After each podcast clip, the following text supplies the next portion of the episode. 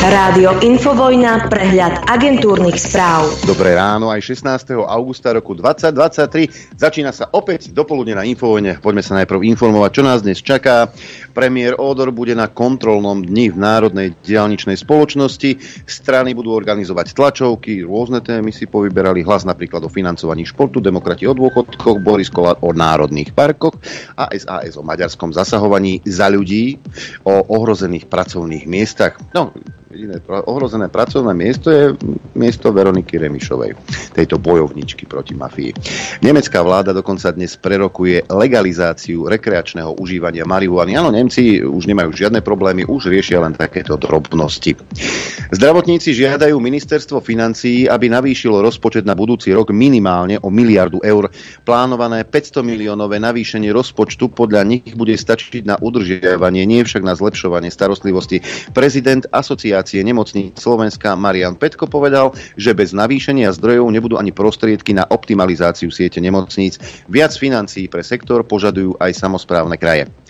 Slovenský vodohospodársky podnik sa nachádza v nepriaznivej finančnej situácii pre absentujúce platby od štátu, ktoré tvoria polovicu ich príjmov. Rozdiel medzi vyčíslenou sumou a uhradenou sumou za posledné tri roky, kto bol pri vláde, len sa opýtam, je takmer stopäťdesiat miliónov eur. Štátny podnik preto od septembra tohto roku nedokáže vyplatiť mzdy svojim tritisícsto zamestnancom. Upozornil na to v pondelok odborový zväz Drevolesy Voda. Na tento rok mali byť refundované platby v hodnote päťdesiatdva miliónov eur. Vyplatených bolo len dva a pol milióna, čo tvorí len päť percent z celkovej sumy.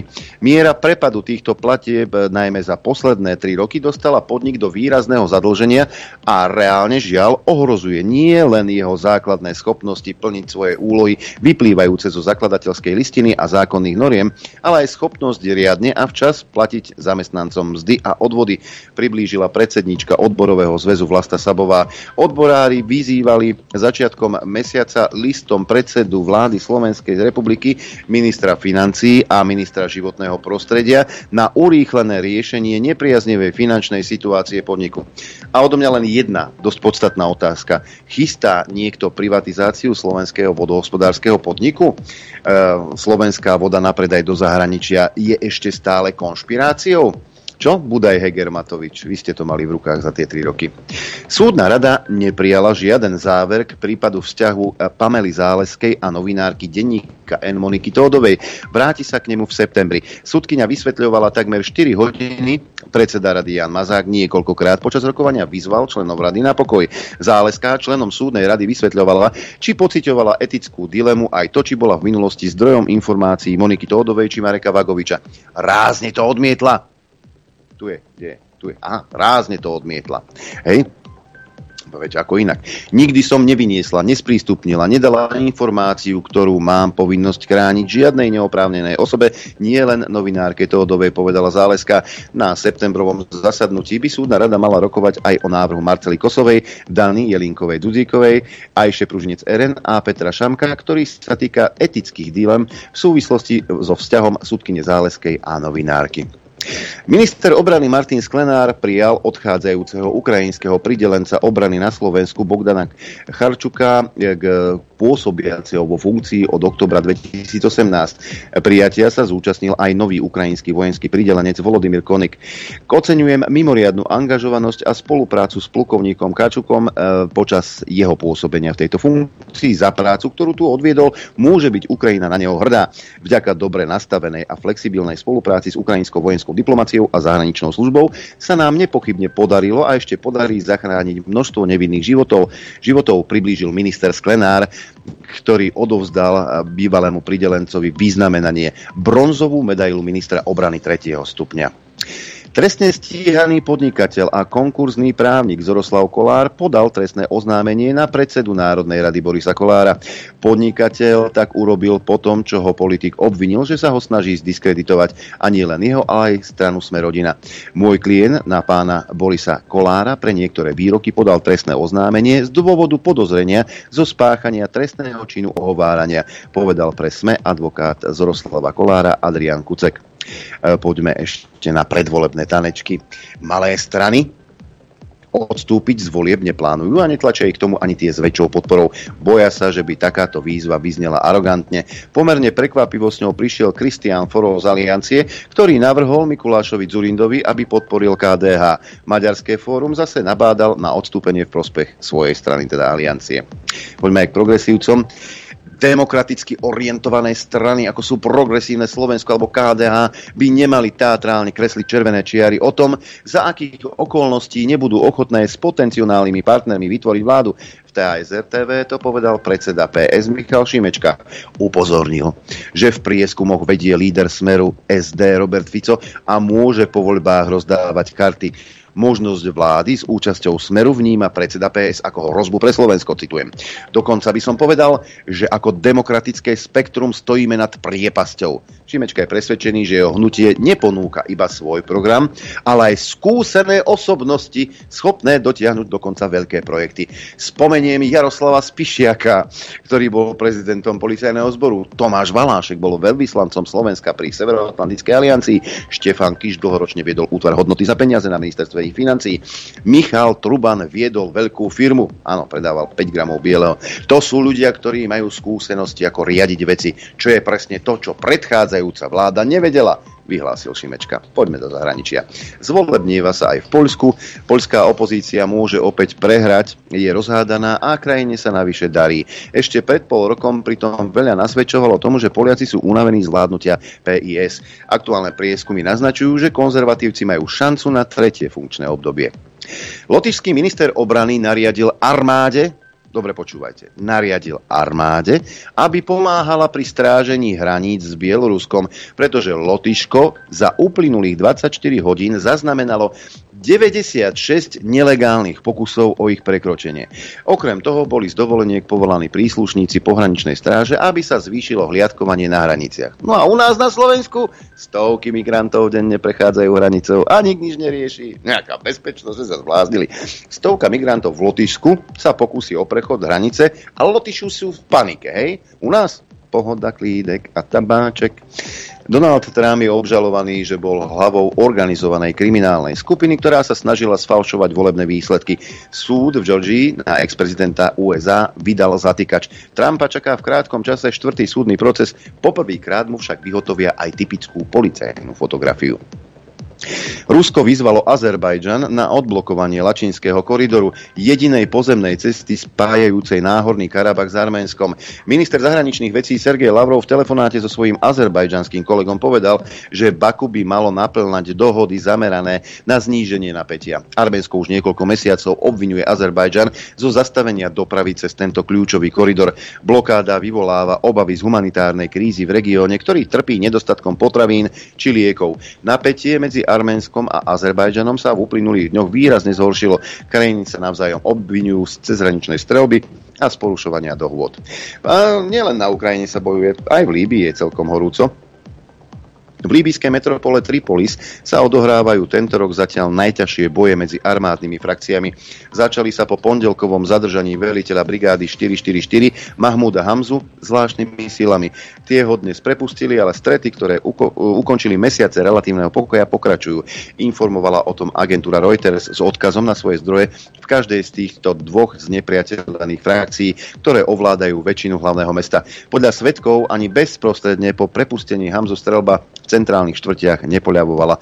Boje vypukli aj na rôznych predmestiach, nad niektorými časťami mesta sa podľa svedkov znášal hustý dym a ulicami sa stále rozliehal zvuk ťažkých zbraní.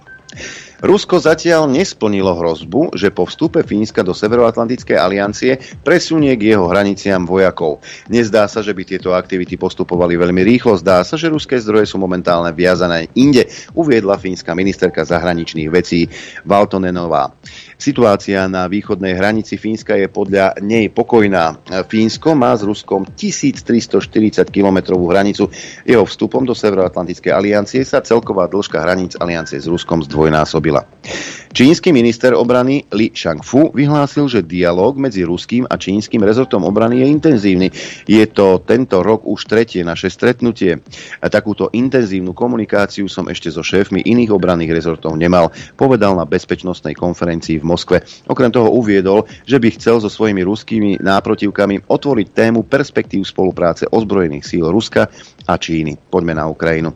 Ukrajinu pobúrilo vyjadrenie vedúceho súkromnej kancelárie generálneho tajomníka Severoatlantickej aliancie Jensa Stoltenberga, ktorý v diskusii dostal otázku, či musí Ukrajina odstúpiť územie, aby dosiahla mier a získala za to členstvo v Severoatlantickej aliancii. Nehovorím, že to tak musí byť, ale mohlo by to byť možné riešenie, povedal Stian Jensen. Poradca ukrajinského prezidenta Michail Podoliak to označil za absurdné. To znamená úmyselne sa rozhodnúť pre porážku demokracie, podporovať globálneho zločinca, zachovať ruský režim, zničiť medzinárodné právo a preniesť vojnu na ďalšie generácie, napísal. No a ďalšia správa, tiež z Ukrajiny, hovorí o niečom podobnom. Medzinárodní partneri netlačia Ukrajinu do mierových rokovaní s ruským režimom, povedal tajomník Rady národnej bezpečnosti a obrany Oleksij Danilov. Neprekvapuje. Na poznámku novinára, že sa objavujú správy, že partneri sa snažia presvedčiť ukrajinských predstaviteľov, aby rokovali o ukončení vojny, Danilov odvetil, že sú to len nepodložené fámy. Správy o tom údajnom tlaku nie sú ničím potvrdené, existujú len na internete. Neviem, možno je to práca ruskej armády trolov, ale partneri nevzniesli žiadne požiadavky na rokovanie. Ukrajina si tento problém vyrieši sama a určite nemôžu byť žiadne rokovania s Putinom. Rusko musí byť zničené ako moderné Kartágo. Nepriateľe nemôžete nechať za chrbtom, skonštatoval Danilov. Poďme na ekonomické oddelenie. Vraj sú problémy. Agentúra Fitch varuje pred možným prudkým znížením ratingu desiatok amerických bank. Dotknúť by sa to mohlo aj najväčšej, ktorou je J P Morgan. Podľa analytika Fitcha Chrisa Wolfa hrozí americkému bankovému trhu ďalšia turbulencia. Ratingové agentúry, na ktoré sa spoliehajú investori do dlhopisov, v poslednom čase rozbúrili trhy. Moody's minulý týždeň znížila rating desiatich malých a stredne veľkých bank. Varovala, že by mohlo dôjsť k zníženiu ratingu ďalších sedemnástich finančných domov, vrátane väčších inštitúcií, ako sú Trust alebo U S Bank. Začiatkom augusta Fitch znížila hodnotenie úverovej spoľahlivosti Spojených štátov amerických z najvyššieho stupňa triple A na stupeň triple A plus. Rozhodnutie prekvapilo investorov a rozladilo americkú vládu. Agentúra ho odôvodnila očakávaným zhoršením fiškálnej situácie v nasledujúcich troch rokoch a aj vysokým a stále rastúcim zadlžením americkej vlády. A teraz si povieme niečo o tom, ako fungujú sankcie. Vývoz ruskej nafty po mori vzrástol za prvých štrnásť dní v auguste o sedem percent na približne jeden celá sedem milióna tón v porovnaní s rovnakým obdobím v júli. Prispelo k tomu zvýšenie výroby po ukončení sezónnej údržby rafinérií. Ukázali to v utorok údaje obchodníkov a spoločnosti Refinitiv Econ. Turecko zostalo v auguste hlavnou destináciou na vývoz nafty z ruských prístavov, pričom odobralo približne štyridsať percent z celkových dodávok alebo takmer sedemstodvadsať tisíc metrických tón, ukazujú údaje o preprave spoločnosti Refinitiv. Dodávky nafty z Ruska do Brazílie od začiatku tohto mesiaca dosiahli celkovo zhruba stoštyridsať tisíc metrických tón. V rámci Afriky patria v auguste medzi popredných dovozcov ruskej nafty Ghana sedemdesiatpäť tisíc metrických tón, Maroko šesťdesiatosem tisíc tón a Togo šesťdesiat tisíc metrických tón. Tento mesiac nie sú zaznamenané žiadne náklady ruskej nafty smerujúce do Saudskej Arábie, pričom podľa údajov za júl do Arabského kráľovstva smeroval iba jeden náklad. Približne stoosemdesiat tisíc tón ruskej nafty je v auguste určených na prekládku z lode na loď v blízkosti gréckeho prístavu Kalamata. No a ešte zopakujme jednu zaujímavosť. Nadácia otvorenej spoločnosti, ktorú založil George Soros, oznámila radikálnu zmenu v činnosti. Podľa maďarskej redakcie stanice Slobodná Európa zastaví pôsobenie v rámci Európskej únie s odôvodnením, že často financuje projekty na rovnaké témy ako Únia. Predpoveď počasia. No, pekne je na Slovensku. Slnečno vo všetkých destináciách, len kde tu mráčik. Teploty také fajné letné. Už teraz napríklad v Urbanove dvadsaťšesť, skoro dvadsaťsedem v Dudinciach, dvadsaťsedem v Nitre.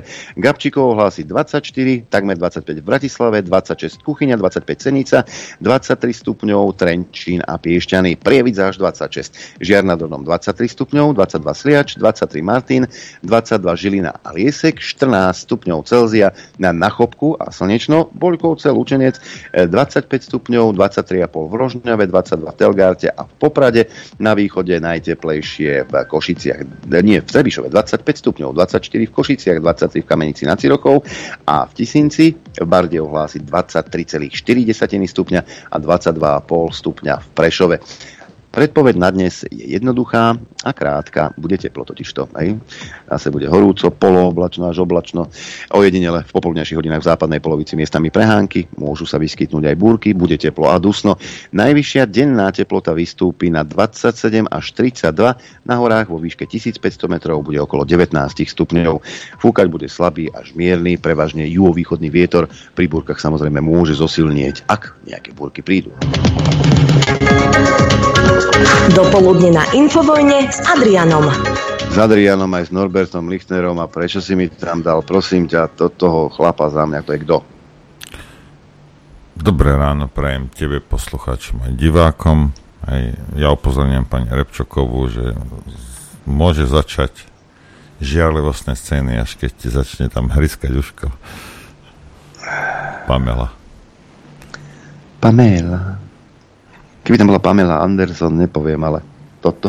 A už ani tá nie, tá už tiež je tak stará je, jak my, aspoň určite ako je.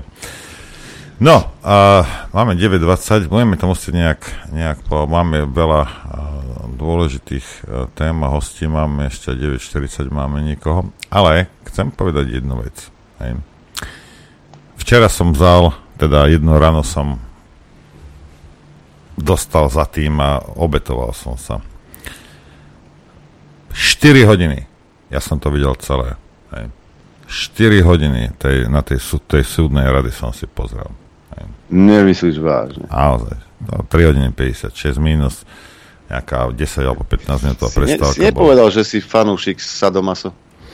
Vieš čo? A, pravdu povediac, a, samozrejme tam odzneli, a, odzneli veci, o ktorých sa my bavíme a vieme o nich a v mnohých veciach som sa utvrdil. Ale bolo to... Otvorilo mi to oči v mnohých iných veciach zase, ktoré som nevedel, hej, jak to je a, a som rád, hej, že to tak je. Však keď budeme mať, alebo budeme mať na telefóne deväť štyridsať uh, Štefana Harabina kvôli Daliborovi Milianovi. Kvôli Milianovi, že nechodí do roboty, tvrdí Filadelfia Ova. Denník N. A denník N, a kdejaký takýto, že nechodí do práce. Tak potom ten, ten sa... No a potom máme a tam možno oh, poviete nám nejaké veci uh, Davida Lindnera, alebo dnes tam, dnes, tu, dnes bude u nás ako v súdnej sieni. Polohe, uh, nie, bude v polohe obžalovaný. A viem, že príde v piatok a bude v polohe obhajca. Dobre, uvidíme, bude to, bude to určite, určite zaujímavé. A jednu vec vám poviem, hej, a, a k tomu Uh, aj to zopakujem potom, keď tam bude aj hosť. A ak budeme počítať, hej, a to môžeme so sto percent istotou, že každý sudca na Slovensku má í kvé minimálne sto. Hej.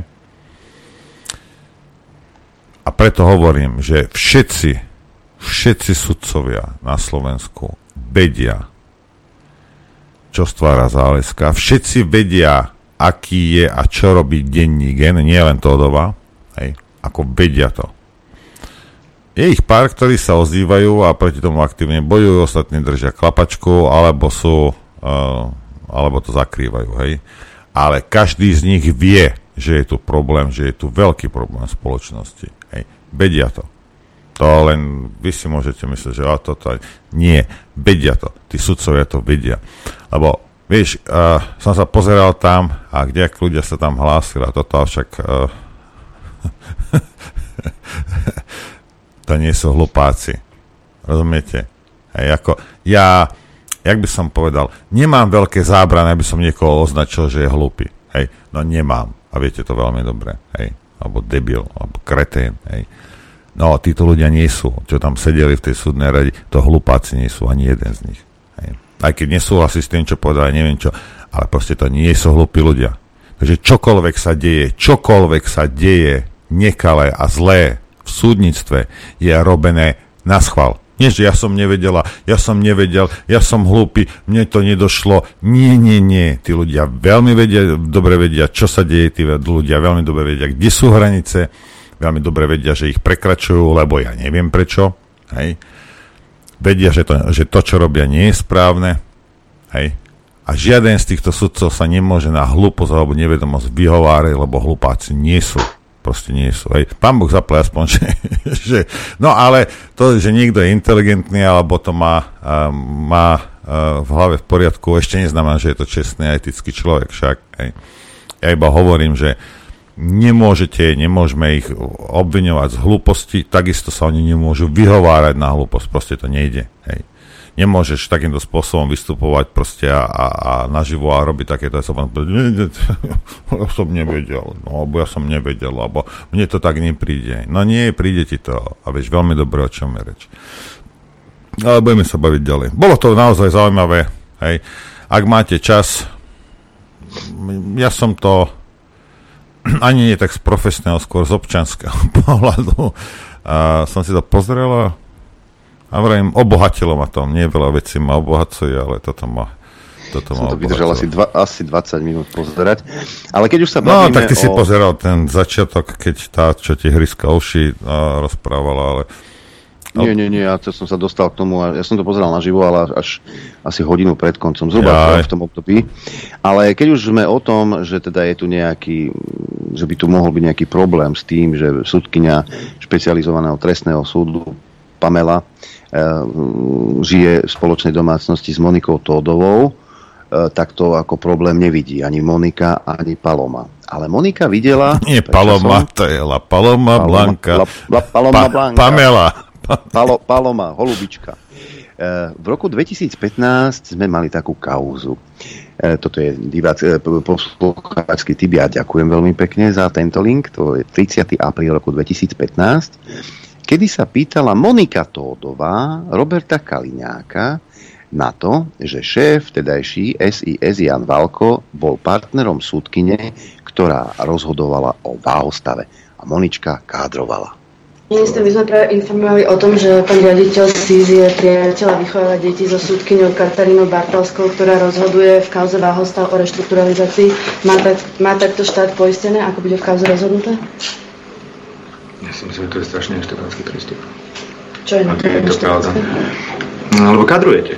Kadrujete ľudí podľa ich súkromného života. To si pamätám, že sa robilo pred osemdesiatdeväť. My kadrujeme, my len upozorňujeme na možný konflikt záujmov, pán minister. Výborníte, ale upozorňujte. Pán minister, ale... Pýtam sa vás, či, to, či, to, či má takto štát poistené, či to môže mať vplyv na rozhodovanie... Môže aj upozorňovanie, ako ste povedali. To je otázka na vás. Ja netuším, nedokážem to podporu, lebo neviem o tom, že by mal taký priateľ.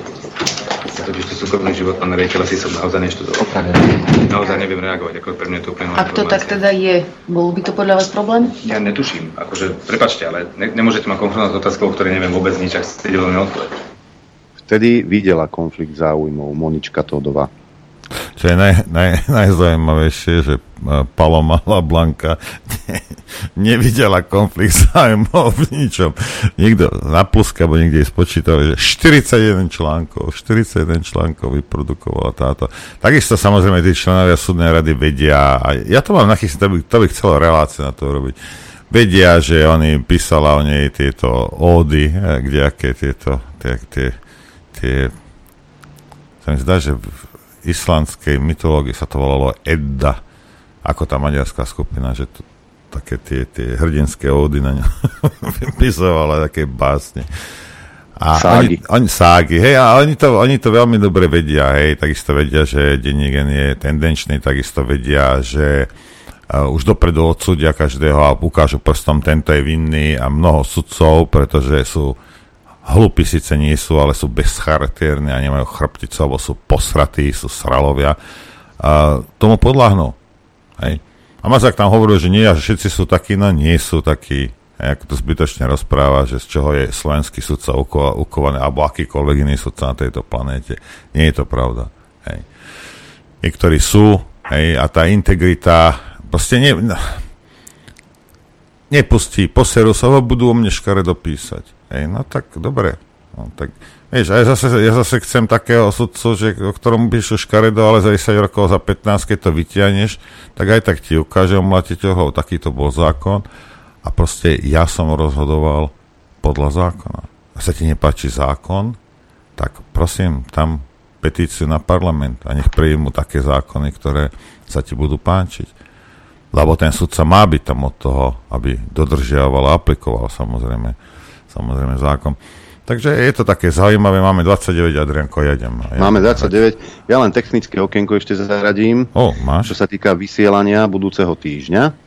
Je to neuveriteľné, ale počas víkendu sa zúčastním behu od Tatier k Dunaju. Sánky si môžete dať naspäť, robím šoféra. Nie je to jednoduché, ja budem nevyspatý, jak, jak také celé ešte budem musieť dozdať auto v pondelok. Čiže v pondelok nevysielame.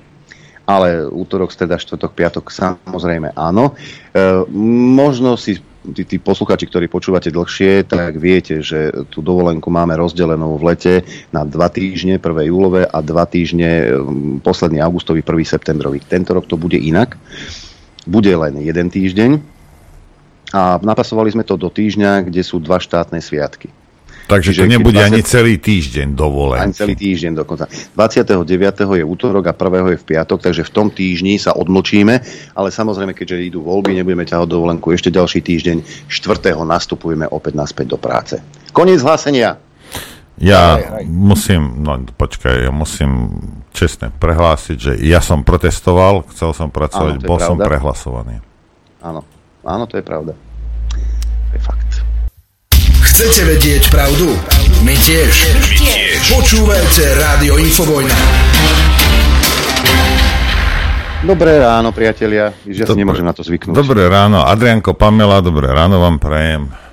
Keď už ste vám tak svorne. Pam- Paloma, Blanka. Paloma.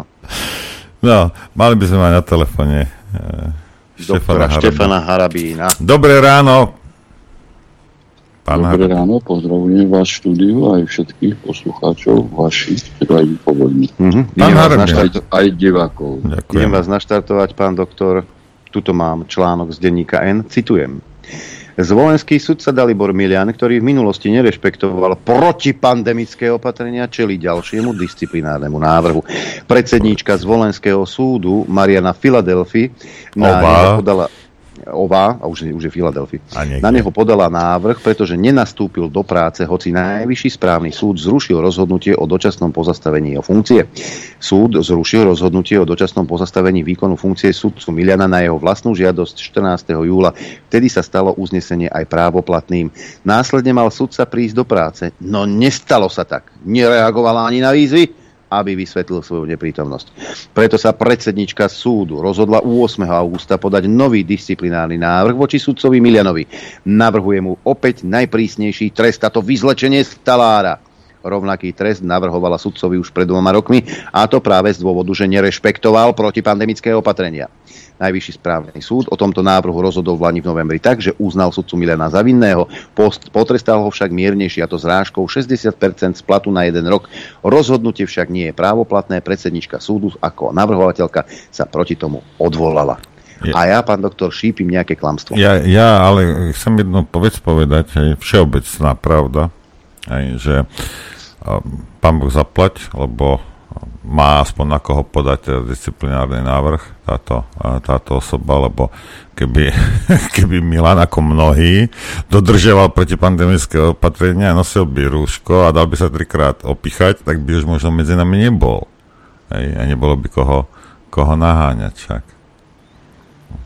Takže čo, pán doktor, chodí do práce, alebo nechodí ten Milan do práce, lebo už ma to vytáča. Ja mu furt, už mu rok platím a budem mu platiť ešte viac za to, že nechodil do roboty.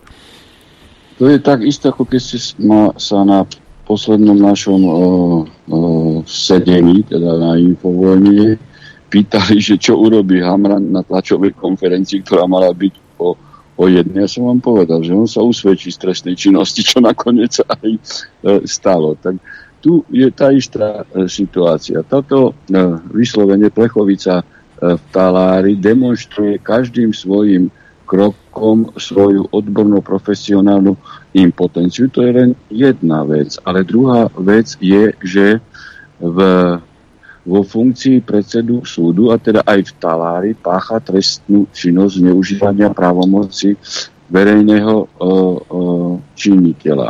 Čiže keď som v prvej časti hovoril odbornú profesionálnu impotenciu, tak, to, tak celkom nie je, lepšie je povedané svoju totálnu tuposť. Hej. Ale aký je rozdiel medzi, medzi Filadelfiovou, hej, a, a Záleskou alebo Čaputovou? To sú všetko tupé plechovice, hej, ktoré rozhodujú a v mene štátu páchajú e, trestnú činnosť. Teraz k meritu e, veci. Keďže ste ma e, požiadali o vyjadrenie, tak som si zadovážil v tejto spojitosti všetky dokumenty, aby som mohol fundovanie e, vyjadriť svoj e, názor. Hej. Tak e, plechovice na najvyššom správnom súde e, nevynímajúc z tejto mojej kategorizácie, tých sa dotknem hneď v úvode. Tí e, poslali nejakú zápisnicu e, sudcovi Milanovi o neverejnom zasadnutí, hej, kde teda mali zrušiť seba samých, e, to je uznesenie o dočasnom pozastavení výkonu e, funkcie. E, Tú zápisnicu poda, poslali niekedy štrnásteho siedmeho a v tejto spojitosti Filadelfiová samozrejme okamžite žiadala, žiadala sudcu Milana, aby nastúpil do práce a začala mu aj prideľovať veci. No, keďže ako sudca Milan, nielen sudca Milan, ale každý normálny sudca, komunikuje aj s najvyšším správnym súdom, ale aj so svojím úradom spôsobom predpokladaným zákonom. Nie, že tu nejaký mail príde a, a jednoducho ja sa odradím e, oznámeniu e, cez mailovú poštu, ktorá často je zneužívaná a tak ďalej. No tak sudca Milan e, samozrejme oznámil Filadelfiovej, e, že nedostal žiadne rozhodnutie z najvyššieho správneho súdu a zápisnica o neverejnom zasadnutí e, nie je uznesenie. Uznesenie e, sa oznamuje aj v zmysle disciplinárneho poriadku, keďže podporne platí trestný poriadok stosedemdesiatdeväť odsek jeden a osobe, e, voči ktorej, e, teda, ktorá je dotknutá, hej, e, sa musí oznámiť, hej, keď nebola prítomná na neverejnom zasadnutí. A oznámenie sa robí buď teda vyhlásením toho uznesenia prítomnosti, on tam nebol na neverejnom zasadnutí, alebo potom sa mu musí oznámiť osobitne doručením rovnopisu uznesenia. Ale no keby tam bol, to by mu museli prečítať nahlas. Ne? Nebolo, nebolo doručené, však on ako... No a doručené mu bolo až údajne minulý týždeň štvrtok a on samozrejme e, v piatok hneď nastúpil do práce. No ale e, práve keďže som spomínal najvyšší správny súd, tak treba povedať, e, mám tu uznesenie, som si vyťahol, hej, v tejto Uh, veci najvyšší správny súd teda rozhodol toho uh, a práve uh, dobre, že Milan bol opatrný. Štrnásteho júla dvadsaťtri máme uznesenie podpísaný, hej, profesor Zaslaninu uh, Váčok uh, a, a v záhlavi rozhodnutia, lebo ho uh, čítam, je najvyšší správny súd rozhodol a nie je uvedené, že rozhodol na neverejnom zasadnutí. A pritom sami mu poslali zápisnicu, že rozhodol na neverejnom zasadnutí. Tu chcem poukázať aj na tuposť a, a, a hlúposť aj týchto sudcov najvyššieho správneho súdu.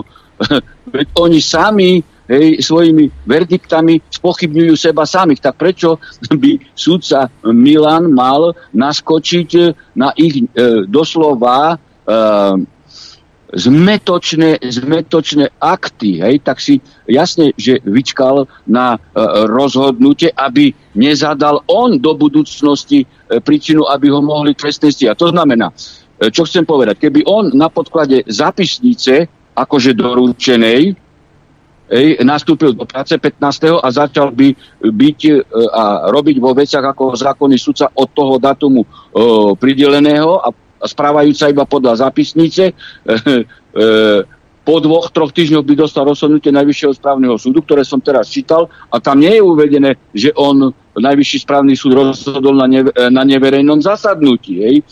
Čiže on by sa, sudca Milan, urobil zákonným sudcom vo veciach, kde zákonným sudcom e, môže byť len od toho e, minulého e, piatku, kde mu zákonným spôsobom bolo doručené, hej, e, a oznámené uznesenie Najvyššieho správneho... Nie, to znamená, že chcem sa spýtať, pán Harabín, on v tej, v tej dobe, keby po tieto, čo sú, ja neviem, čo to je mesiac alebo čo, kým to nemal v ruke, on keby čokoľvek rozhodol... Hej, no, tak keby čokoľvek rozhodol, tak by to mohli napadnúť. No tak asi aj nezákonným sudcom. On keby v takých veciach konal, hej, ako nezákonný sudca, tak on by páchal trestnú činnosť neužívania právomoci e, verejného činiteľa. A možno to, to boli tie intrigy, ktoré, e, ktoré mali asi e, viesť možno buď totálna tuposť, alebo e, nejakého chytrého intrigana e, na rozdiel od tupých piatich e, možno jeden z tých piatich na správnom súde s Filadelfiovou, možno jeden chytria, A, a chceli by týmto spôsobom rehabilitovať Filadelfiovu. Ja to neviem, ale minimálne, keď nevieme o tom, že by tá, e, e, to intrigánstvo bolo preukázané, tak je to tuposť celej zostavy e, Najvyššieho správneho súdu, však tí sa už preukázali predtým, keď uznali viny e, za vinného e, Milana a, a profesor povedal, hej, aj myslím, že e, znovotným, že on, sudca Milan, nemohol vykladať ústavu a preto, že, a preto ho odsúdili, nemal ruška a tak ďalej. No, takže o, o tupine týchto piatich nemožno e, pochybovať. A ešte narobili aj, aj, aj takéto, e, takéto doslova usvedčujúce dôkazy proti sebe samým, že pošlu zapisnicu o neverejnom zasadnutí a Milan dostane uznesenie, kde sa nehovorí, že bolo rozhodnuté na neverejnom zasadnutí. Keď je najvyšší súd, alebo ktorýkoľvek súd, správny, okresný, keď rozhoduje, tak e, buď rozhoduje na verejnom, neverejnom, hej, alebo inač.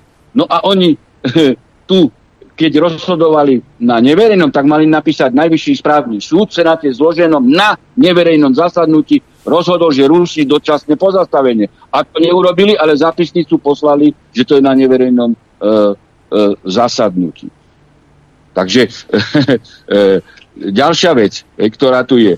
Pre disciplinárne konanie platí trest, podporne trestný poriadok. A keď trestný poriadok hovorí o určitej procedúre, sa vznáša obvinenie. Samozrejme, že tu sa obvinenie nevznáša, ale, ale platí analogia v tom smere, že podozrivý, hej, teda tento sudca, na ktorého sa ide podávať disciplinárny návrh, musí byť dopredu informovaný, že sa ide voči nemu podávať disciplinárny návrh a on má právo vyjadriť sa. To, to je určitá meká, meká e, obdoba e, trestného e, konania, ej, že e, osoba e, obvinená, a teda polohe podozrivého, e, sa jej doručí obvinenie a, a vyjadri sa potom tejto osobe ešte pred podaním obžaloby e, na súd a má možnosť e, sa brániť. Tak v disciplinárnom konaní, hej, táto mäkká fáza je v tej polohe, že predseda súdu, keď e,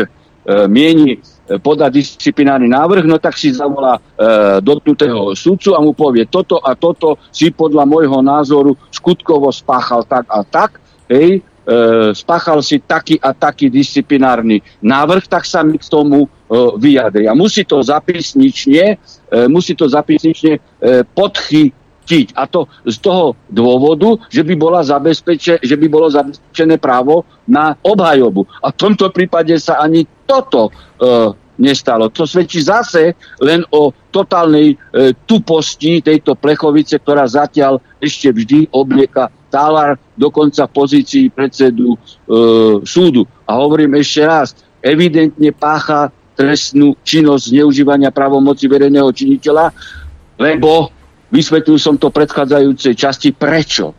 Ja, ja si myslím, že e, tu takisto Trnka by okamžite mal e, konať a keďže u e, tejto osoby to nie je e, prvý prípad, tak by e, mal začať e, okamžite trestné stíhanie, lebo dokumenty sú e, známe, keď... E, sú známe e, e, rádiu alebo televízii Infovojna, tak sú známe aj aj pre neho a prípadne mu pošlite záznam z tejto e, relácie a môže podávať tiež návrh na vzatie do väzby, lebo táto osoba e, sudcu e, Milana šikanuje ešte teraz ďalej. Ona ho dva roky, tri roky šikanovala, e, viac ako dva roky a teraz ho šikanuje vymysleným, zinscenovaným disciplinárnym návrhom. Čiže e, u nej je dôvodná obava z toho, že bude pokračovať v trestnej činnosti.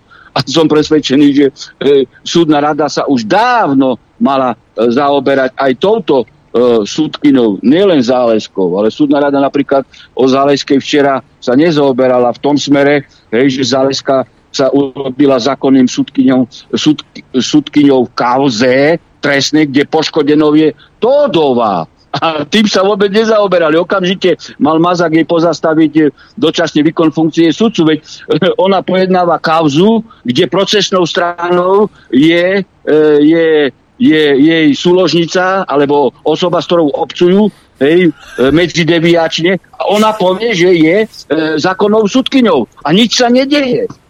A tým sa včera v súdnej rade nezaoberali. Vidíte devalváciu všetkých hodnot, e, ktoré ešte... E, čo len minimálnej e, rovine boli, pokiaľ išlo o, o ľudí, že dôverovali justíciu. Kto môže e, ako procesná strana sa postaviť e, pred e, súdkyňu, či už Zálesku, e, alebo Filadelfiovu a veriť, že táto e, súdkyňa bude dodržiavať právo, keď nedodržiava právo voči kolegovi sudcovi Milanovi, ktorý sa tomu rozumie. Tak čo bude robiť s účastníkmi konania, e, ktorí ako sú laici, nevedia, či postupuje správne, či nepostupuje správne. Ja, ja som si to pozrel včera, ak mi dáte minútu teraz, s dovolením, a neviem teraz, no Šamko hovoriť. Alebo niekto to tam, tam uviedol, príklad dal vášho syna, že tam nejaký, čo bol obvinený, alebo čo, alebo účastník toho konania, sa ohradil teda, že že ten váš syn je, môže byť zaujatý, hej, že nech sa nech, nech teda ako odstúpi z toho, lebo, lebo on, ten účastník konania, sa pohádal s vami, s jeho otcom. Hej. A že teda akože, že tá zaujatosť tam bola akože uznaná. Rozumiete, tu ide o to, hej, akože... Presne tak, to je, presne tak. To je to jedno, pamätám, hej, lebo ja som pochopil... zaujatosť, lebo... Presne, presne. Hej, ale ide o to, že ja som včera to pochopil, lebo ja som to, ani ma to nikdy nenapadlo, aby som nejakým spôsobom nad týmto rozmýšľal, lebo v tom, v tej sudcovskej profesii tam ide aj, tam ide aj o to, že aký dojem vytvárate. Nie len, že či to tak je, ale, áno, či to tak je, alebo nie je. Hej. To znamená, že on, aj keby váš syn mu ukázal tomu chlapíku, že pozrite sa, ale ja so svojím mocom, aha, včera som ho zbil, ja ho tak neznášam, ja nie som nezaujatý. Mm. To nezaujíma nikoho. Je to váš otec, hej, a tým to skončilo. Hej. No a Prečne táto, tak. a Pam, Pamela, Pamela tam včera, včera teda varila, varila z vody, ale poviem vám jednu vec, že, a toto musím uznať, že ten váš kamarát, ten blízky priateľ, pán profesor Mazák, to nemá tak jednoduché, lebo tie baby tam v tej súre, ani mu idú po krku ako riadne. Hej? Ako to nie je, že také, že oni sa tam kankajú a niečo a kývkajú hlavu, ako ten Mazák chudák dostáva, dostáva poriadne rany od tých žien. Obzvlášť... Každý, kto je kriminálnik, má strach. Hej. No obzvlášť, obzvlášť, obzvlášť povedzme... pyramidových podvodných hier. Hej. Uh, no? Povedzme, tá... Uh, Marcela Kosová. Hej. Ja, ja by som nemal problém teda stať pred ňou ako obžalovaný, ale poviem vám, že dostať sa, ako, o, o, že by vám dala táto žena, táto sudkyňa, že by vám dala čo len milimeter priestor na to, aby ste odrbávali, na to zabudnite. Hej. Ako proste, ja som no, sa na to pozeral. To, to, som... to je trestná sudkyňa taká, ako má byť. Hej, no, ja, ako... Hlava, nehlava. Právo, právo, nič viac. Niekde tu aj, aj Guterres alebo Kofi Annan hej, hej. na strane porušovateľa práva, tak to sudcu nemôže e, zaujímať. No Nie, a Mazák ale... má mať prečo strach? Lebo nepodal, doteraz nepodal na Zálesku hej, disciplinárny návrh, že sa nevyňala ako sudkyňa v kauze Lindner, hej, na ktorého nadávala, hej, hmm. na ktorého nadávala, že tá svinia musí byť potrestaná. No, dobre, v tejto sa, ale v kauze, kde je poškodenou, poškodenou procesnou stranou Tódová, s ktorou, s ktorou obcujú v jednej posteli deviačne a tu ona sa nevyňala. Preto ona mala mať okamžite pozastavený výkon funkcie sudcu. Ona pokračuje v trestnej činnosti a mal byť napis, daný návrh na vzatie jej do väzby. Doteraz sa nevyňala v kauze, e, kde procesnou stranou je Tohodová. Tak aké dôkazy potrebuje súdna rada o trestnej činnosti Záleskej? Ten, ten váš príklad, teda toho vášho syna, ja som vyťahol preto, lebo ona sa ohrádzala tým, že ona nikdy nebola proste akože nerozhodová o veci, kde by bola Tohodová proces, ale ono, ani vy ste neboli súčasťou procesnej, aj vy ste neboli, proces, neboli ste súčasťou toho sporu, napriek tomu ste boli dôvodom, hej, tej zaujatosti. A koniec a bodka, on tam nemusí byť, že obžalovaná svedka, neviem čo. Hej. Samozrejme, tie sudkynie, no, lebo teraz sa bavím o tých ženských, ktoré sú tam, tie, tá, tá, tá Pružinová, ešte, ešte tá Dudziková, ako, to sú dobré redok baby. Ja, ja by som bol rád, keby takýmto spôsobom sudcové naozaj fungovali. Treba si uvedomiť jednu vec, to teraz hovorím pre poslucháčov. Ak tí ľudia robia tú svoju prácu poriadne, ak tomu venujú čas, a vedia, že nie každý môže, že, že vidia ten, nejakú hrdosť v tom, čo je, hej, že, že majú nejaké postavenie, lebo majú veľmi dôležité postavenie spoločnosti a teraz niekto im to tam iba ochčie, hej, a kašle na všetko a nejakú etiku a, a, a na, na čokoľvek, hej. Samozrejme, že to, to tých sudcov musí vytáčať, lebo to znevažuje ich postavenie a ich prácu, hej. Neviem, koľko ich je, ja viem o týchto troch, ešte tam bola tá, tá pani Mišiková, tá mala tiež dobré poznámky. Takže uh, proste tí ľudia nie sú hlúpi, hej, tí ľudia si uvedomujú, čo sa tu deje, hej.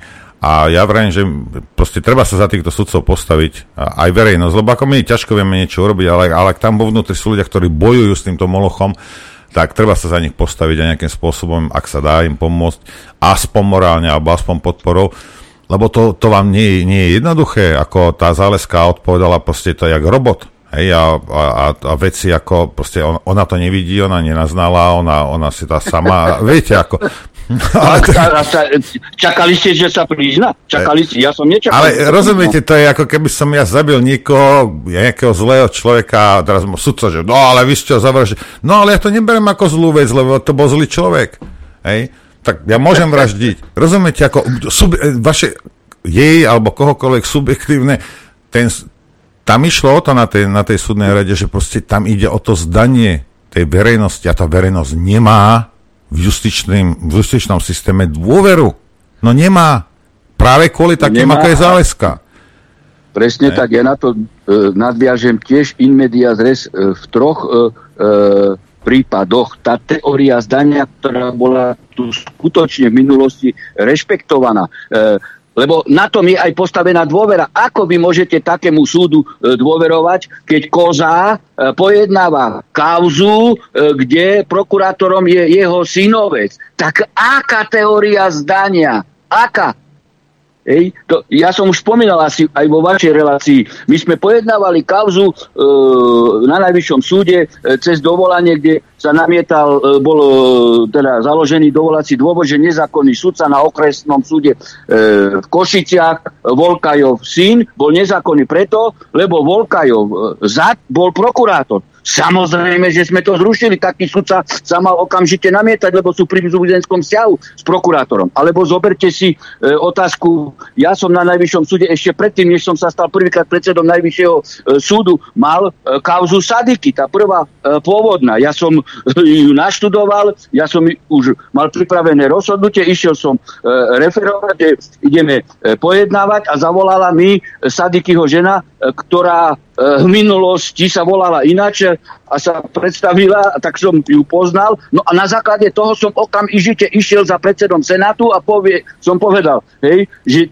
Sadiky je manžel tej a tej a ja sa z minulosti s ňou e, poznám, tak nemôžem to pojednávať. A samozrejme predseda Senátu to okamžite e, akceptoval. Alebo tretí prípad, veď to sú prejudikované Štrasburským súdom.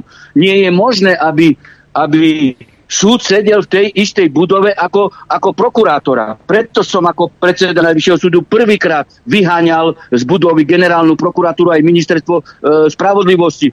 A, a na viacerých e, miestach po Slovensku, kde e, súd s prokuratúrou boli v jednej budove, som trval na tom, že okamžite prokuratúra musí odísť. No a...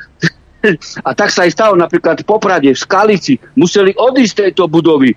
No a tu máte vypuklý e, e, prípad, kde špeciálny súd sídli v jednej budove so špeciálnou prokurátorou. No tak ja nehovorím, že dojednávajú sa v každej veci prokurátori špeciálni so špecializovanými sudcami. Ale presne ako ste povedali, to môže budiť pre procesnú stranu dojem, hej, že sudca sa v jednej a tej istej budove má možnosť dohovárať s tým prokurátorom. A vylúčiť sa to nedá. Preto hej, nesmie sídliť. No ale to už som hovoril, hej, že, že budovu tam treba ako okrem zrušenia špeciálnej súdy, súdu a prokuratúry e, zlikvidovať túto budovu a, a pozemky zasypať vápnom. Hej, ale tu, tu normálne hrubo v rozpore s judikatúrom špecializovaný politický súd sedí v jednej budove so špeciálnou prokuratúrou. No, uh, ja, ste ma rozšúli. Aj, nie, v pohode. Uh, ja, ja som, po, ja, ja sa priznám, tie štyri hodiny mne celkom ako, ne, nemôžem povedať, že by mi ubrali, ubrali zo života, lebo tam, tam som mohol vidieť. A veci takisto tam vidíte, tam takí dvaja sa prihlásili, neviem, že sú slniečkári, tí sudcovia, ale to vidíte, že na ktorú stranu sú nahnutí. Tie sudkyne samé hovorili, že o tom, že ten, tá, tá, čo to je, ten, tá súdna rada, že to je rozdelené, to je ich strana, ich strana. Hej. Ale napríklad by ľudia vedeli, hej, tí, čo si to nechcete pozrieť, uh, ona, uh, Zálezka sama nejak pondelok večer napísala o polosme e-mail, že by sa tam chcela teda akože zúčastniť. A... Ja, vás, ja vás preruším Aha. na sekundu, na sekundu. Viete, prečo sa to stalo? Pretože sme mali reláciu na Infovojne do obedu a Mazáčik pochopil, že jeho vyjadrenie e, e, Rodina, v tejto kauze už e, neobstojí, tak on donútil, on donútil Zálesku, aby sama požiadala. Pána Rebin, to nevieme, ale no, chcem pointa... to nemám, ale ja poznám tieto vzťahy, tak určite to tak bolo. A no, pointa, pointa, je, pointa je v tom, že tí členovia tej súdnej rady sa to dozvedeli. Toto ona napísala o pol osmej, nie, nie, potom je asi, asi jej oný, Mazák povedal, že teda akože môže. A, a členovia súdnej rady sa to dozvedeli na druhý deň ráno o pol desiatej. Ale tie výhovorky Mazákove, že on má pomalý internet a on má nárok na oddych devätnásť štyridsaťpäť a že, že výpadky internetu boli to preto. No, no takže no, rozumiete, ako ja, tam... Ja, ja, ja to skutočne umocním, keď pristúpil k takémuto stavu, videl, že vec je totálne neudržateľná a tá relácia totálne zarezonovala. Veď na každé rokovanie, nielen na pojednávanie má procesná strana, ale aj sudcovia, ej, tu členovia súdnej e, e, rady lehotu na prípravu, veď na rokovanie vlády ej, ste museli dostať materiál minimálne päť dní dopredu, aby ste sa mohli pripraviť. Čiže v akej panike je Mazák, keď toto urobil? No, no otázka. Bol, bol tam ako celkom taký ako, ako krotký, ale... A pozrite sa, celá tá, ona tam odznelo veľmi veľa vecí, ktoré ľudia si myslia, že to si len my tu hovoríme na Infovojne a toto a, a nikde to nepočujú. Na tej súdnej rade odzneli také veci od tých sudcov, ktoré nepočujete v mainstreame, ale ktoré počujete v Infovojne. A tí ľudia, tí, tí sudcovia sú si vedomí toho, že tieto veci sa dejú. Hej? To nie je, že také, že my si tu niečo hovoríme. Nie, nie. Toto sú všeobecne známe veci medzi sudcami. Hej, a oni to tam aj artikulujú. Nie nejak, normálne na tom verejnom zasadnutí proste to artikulovali tieto veci, ktoré ničia túto spoločnosť. Oni to vidia, oni si to uvedomujú. Toto nie sú hlupáci. Už sa preberte všetci. Toto nie sú hlupáci. Hej. Takže ak niekto robí niečo zle, tak to robí vedome. Či už je vydieraný, alebo je, je, je to hajzel, alebo je to slničkár, alebo ja neviem, čo to je, úplne jedno. Ale ak robia tieto veci, tí sudcovia, tak to robia vedome. Hej. A dovolím si nesúhlasiť s pánom Harabinom, že sú to hlúpe plechovice. Hej. Filadelfiové je hlúpa z toho dôvodu, že ona protizákonne, proste nemá pod seba záchovy, lebo asi je, je nastavená tak proste, že sa ide pomstiť tomu Milanovi, tak hlava, nehlava, zákon, nezákon, ona sa mu ide pomstiť, hej. A v tom je možno aj tá jej hlúposť, ale ona si, však, a však tie zákony, veď musí, veď musí ona vedieť, že on nemôže nastúpiť do roboty a rozhodovať o životoch ľudí bez toho, že by na to mal befél. Keďže mu tú možnosť odňali, tak potom do, musí, odňali mu ju na papieri oficiálne a tak mu ju musia aj vrátiť, inak on nemôže rozhodovať o životoch iných ľudí prebáživého. Filadelfiova, haló, dobré ráno.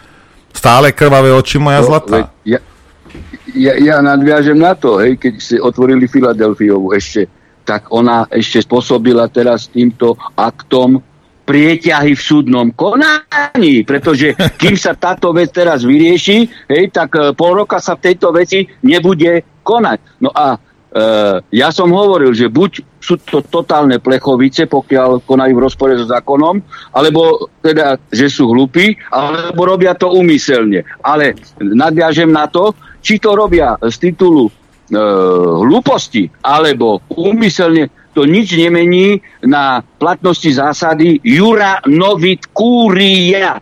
Súd pozná právo. Aj keď je hlupý, tak nemôže sa vyviniť, že nepoznal právo.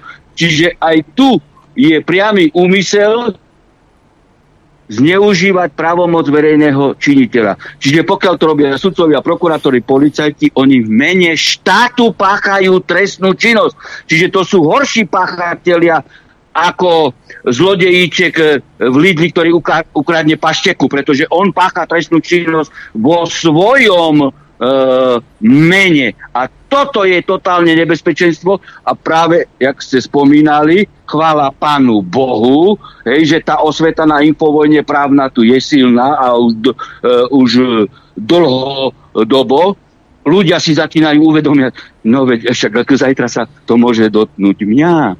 Hej, že, že Ula Paloma Blanka je známa Stodovou, ja budem mať spor s Stodovou, ktorá ma očierni, budem žalovať na ochranu osobnosti, no a oni už cez svoje e, medzi, e, medzideviačné väzby dokážu ovplyvniť to, že súd rozhodne proti mne.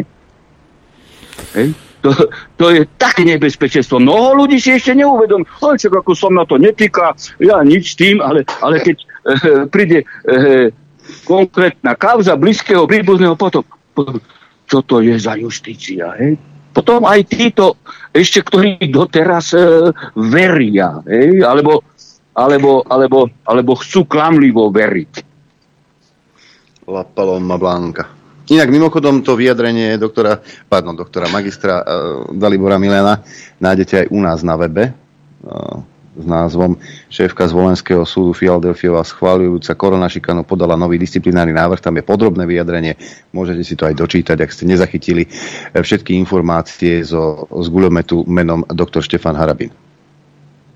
A ešte klobúk dolu vo vzťahu k doktorovi e, Milanovi.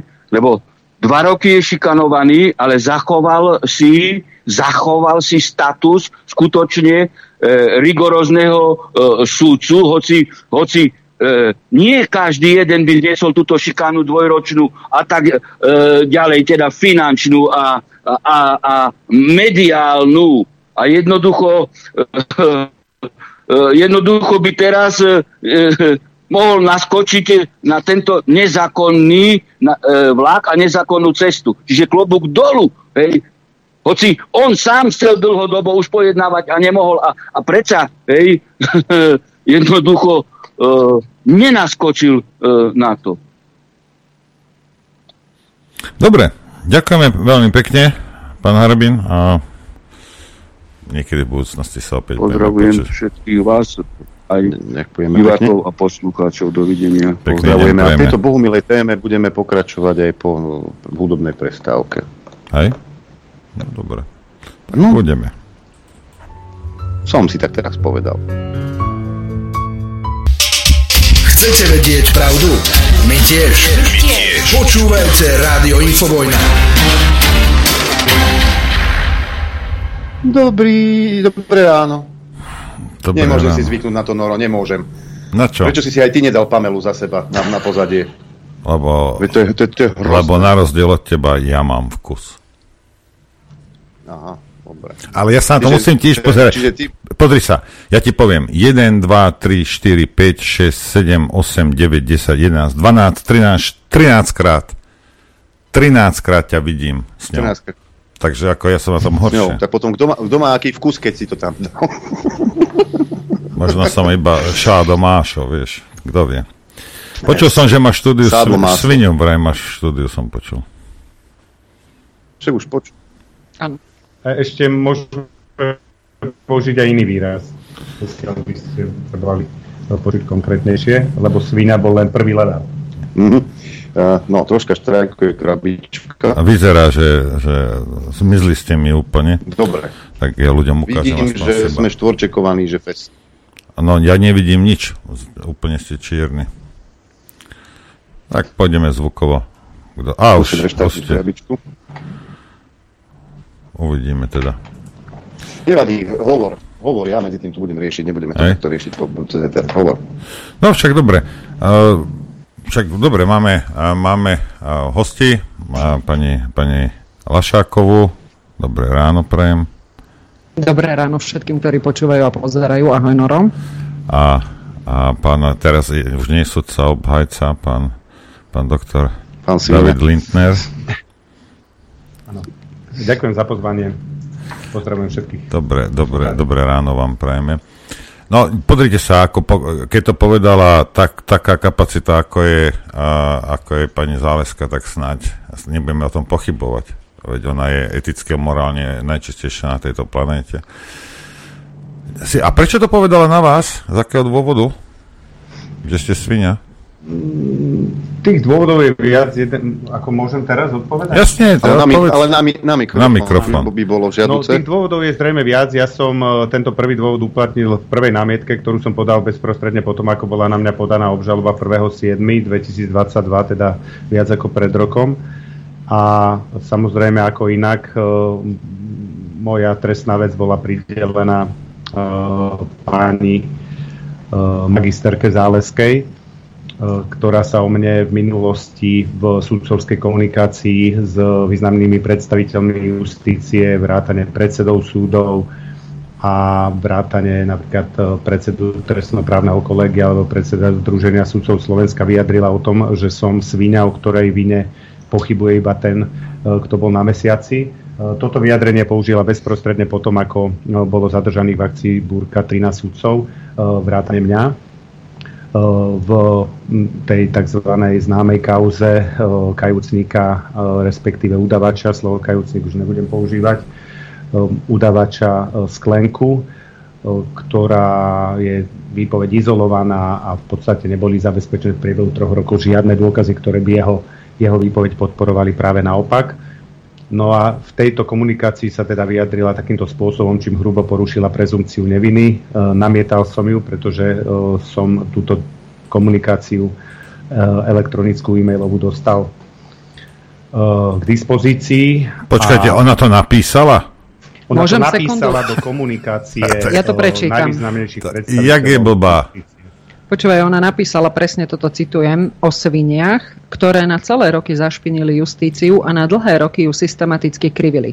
Všetci títo jednotlivci boli vzájomne prepojení a zneužívali systém, v ktorom si boli istí, že sa schovajú za nedotknuteľnosť sudcu a mali z toho všetci dlhé roky finančný a iný prospech. O ich nevine môže pochybovať už ozaj len ten, kto bol posledných niekoľko mesiacov na mesiaci. A to je presne tá mailová komunikácia, o ktorej Pamela Záleska potom zahlásila, ale ja ju už nemám. No, super. Áno, ale potvrdili ju ďalší účastníci tejto mailovej komunikácie, čiže ona, ona túto komunikáciu nepoprela. Skôr absurdným a šokujúcim je jej následný procesný postup, kedy na moju námietku reagovala tak, že sa nevylúčila z mojej trestnej veci s tým argumentom, že ona nemyslela mňa a ani ma necitovala. No tak to je asi argumentácia hodná e, súdky nešpecializovaného trestného súdu. O čo viac bola šokujúca pre mňa informácia, ktorú som obdržal pred mesiacom na moje narodeniny dvadsiateho štvrtého siedmeho kedy známy senát päť té, v tomto prípade zložený sudca Štift a sudca Hatala a ďalší, rozhodli o tom, že táto je komunikácia, nezasahuje do prezumcie neviny a nie je spôsobila narušiť nestrannosť a nezaujatosť súdkyne magisterky Záleskej voči mojej osobe a preto o mojej osobe môže rozhodovať. Následne došlo k tomu, že ma oslovil svedok, ktorý bol v minulosti vyšším súdnym úradníkom práve v oddelení magisterky Záleskej. A tento svedok mi uviedol nové skutočnosti e, o jej vzťahu ku mne a uviedol mi, že ma opakovane častovala výrazmi ako pohlavný orgán k, k, k t a podobne, e, že som neschopný idiot, že kvôli mne vlastne ona neúspela vo výberovom konaní v roku dvetisícosemnásť. Čiže toto boli ďalšie dôvody, pre ktoré som podal opätovnú námietku zaujatosti. A v kontexte tých skutočností, ktoré som uvedol v prvej námietke, spojení s týmito ďalšími e, skutočnosťami je evidentné, že pani magisterka Záleská pri tom prvom svojom nevylúčení zavádzala a vyslovene klamela, klamala, že nemyslela práve mňa, pretože je, je zrejmé z tej, e, z tej ďalšej svedeckej výpovede, ktorá podporuje tie listinné dôkazy v podobe mailovej komunikácie, že ma nenávidí, že má ku mne nepriateľský vzťah prakticky od roku dvetisícosem, kedy som podľa jej vyjadrenia, ja si to nepamätám, ju predbehol vo výberovom konaní na funkciu sudcu. Ale čiže, to by si si mal pamätať, vieš, áno, akože medzi ja tým ple, ľudí, plejadou ja, tých ľudí, koľko ich tam bolo? Bolo asi tam päť, bolo nie? Tam asi tridsať ľudí, čiže ja nemám dôvod si pamätať všetkých a ja nemám hlavne dôvod sa zameriavať na konkrétne osoby. Ja sa zameriavam v prvom rade pri výberovom konaní alebo pri týchto profesijných veciach sa zameriavam na seba a nemám dôvod svoj neúspech v akejkoľvek veci pripisovať niekomu inému ako sebe. No, Pani, ja, ja chcem jednu vec povedať na margo tohto, že na rozdiel od vás, ja som si pozrel štyri hodiny súdnej rady včera. Aha, a to vás musím budem... z omilu, pretože ja som tam sedel. Hej? Ano. No, ano, tak ale tam, ten, tam, ako štyrikrát počuť. Tam tento, no ja som vás tam nevidel, a tam tento vyšší súdny úradník bol spomínaný, hej, takže ja iba to chcem povedať ľuďom, aby vedeli, že tá súdna rada si je toho vedomá, čo ste teraz vyhovorili, hej. Ona si no, je toho vedomá. No, minimálne po prečítaní pán, knihy pána Vagoviča však, áno. Napríklad, hej. Uh-huh. No, viete, šokujúce nie je to, ako sa k tomu postavila magisterka Záleská, pretože jej hodnotová, hodnotové postoje, jej nevyberaný slovník, jej absolútne nerešpektovanie prezumcie neviny, jej nedôstojné správanie k účastníkom konania je všeobecne známe a máme k dispozícii množstvo rozhodnutí, ktoré toto dokumentujú. Či už je to spôsob, akým sa postavila k poskytnutiu inzulínu, alebo to je ale len vyfabulovaná spôsob, téma, nie? Spôsob, akým označuje obžalovaných za psov, v mojom prípade za svine, je nedôstojné. No dobre, ale zase na jej obranu ja musím povedať jednu vec, hej. Keď v kuse ležíte v posteli a niekto vám hučí do hlavy, že ten Lindner je svinia, to je taký toto a toto, tak nakoniec, viete, keď je to tam tá Todová hučela do hlavy v kuse, tak nakoniec to možno prijala za svoje. Áno, veď... Psych- psychologický nátlak, tomu podľahla pani sudkyňa Záleská. Asi. Toto máte pravdu a to sa dostávame teda do tej podstatnej témy, ktorá je asi predmetom dnešného rozhovoru, a to vzťah pani magisterky Záleskej a Mirky z Bratislavy alias Moniky Todovej, ktorá dlhodobo kolaborovala s udavačom Slobodníkom a vynášala, vynášala informácie prostredníctvom pána udavača Slobodníka zo spisov s tým, že za tomu poskytovala mediálne krytie, respektíve e, nepísala o ňom kritické články. Pozrite sa, keď žijete s niekým, toto zase len pre ľudí, hej, aby ste si to dali do nejakej perspektívy, hej, však máte nejaký vzťah. Ty, ty sa ženy nikdy nespýta, že a čo bolo v robote, alebo ona sa ťa nespýta. Rozumiete? A teraz, keď, keď spolu žijú ľudia, ktorí jeden súdi nejakých ľudí, a druhý o nich píše, a mi chcete povedať, že oni sa nikdy o ničom takom nebavili, bavili sa o mačičkách, o videách, kde psiček šteká, ako to naozaj? O bobro, o bobro. Veď, keď môžem k tomu doplniť, lebo ja chápem aj, aj formát tejto relácie a je to ako z hľadiska zdravého sedliackého rozumu absolútne absurdné, aby sme vôbec uvažovali o takomto vzťahu e, s výsledkom, že je normálny.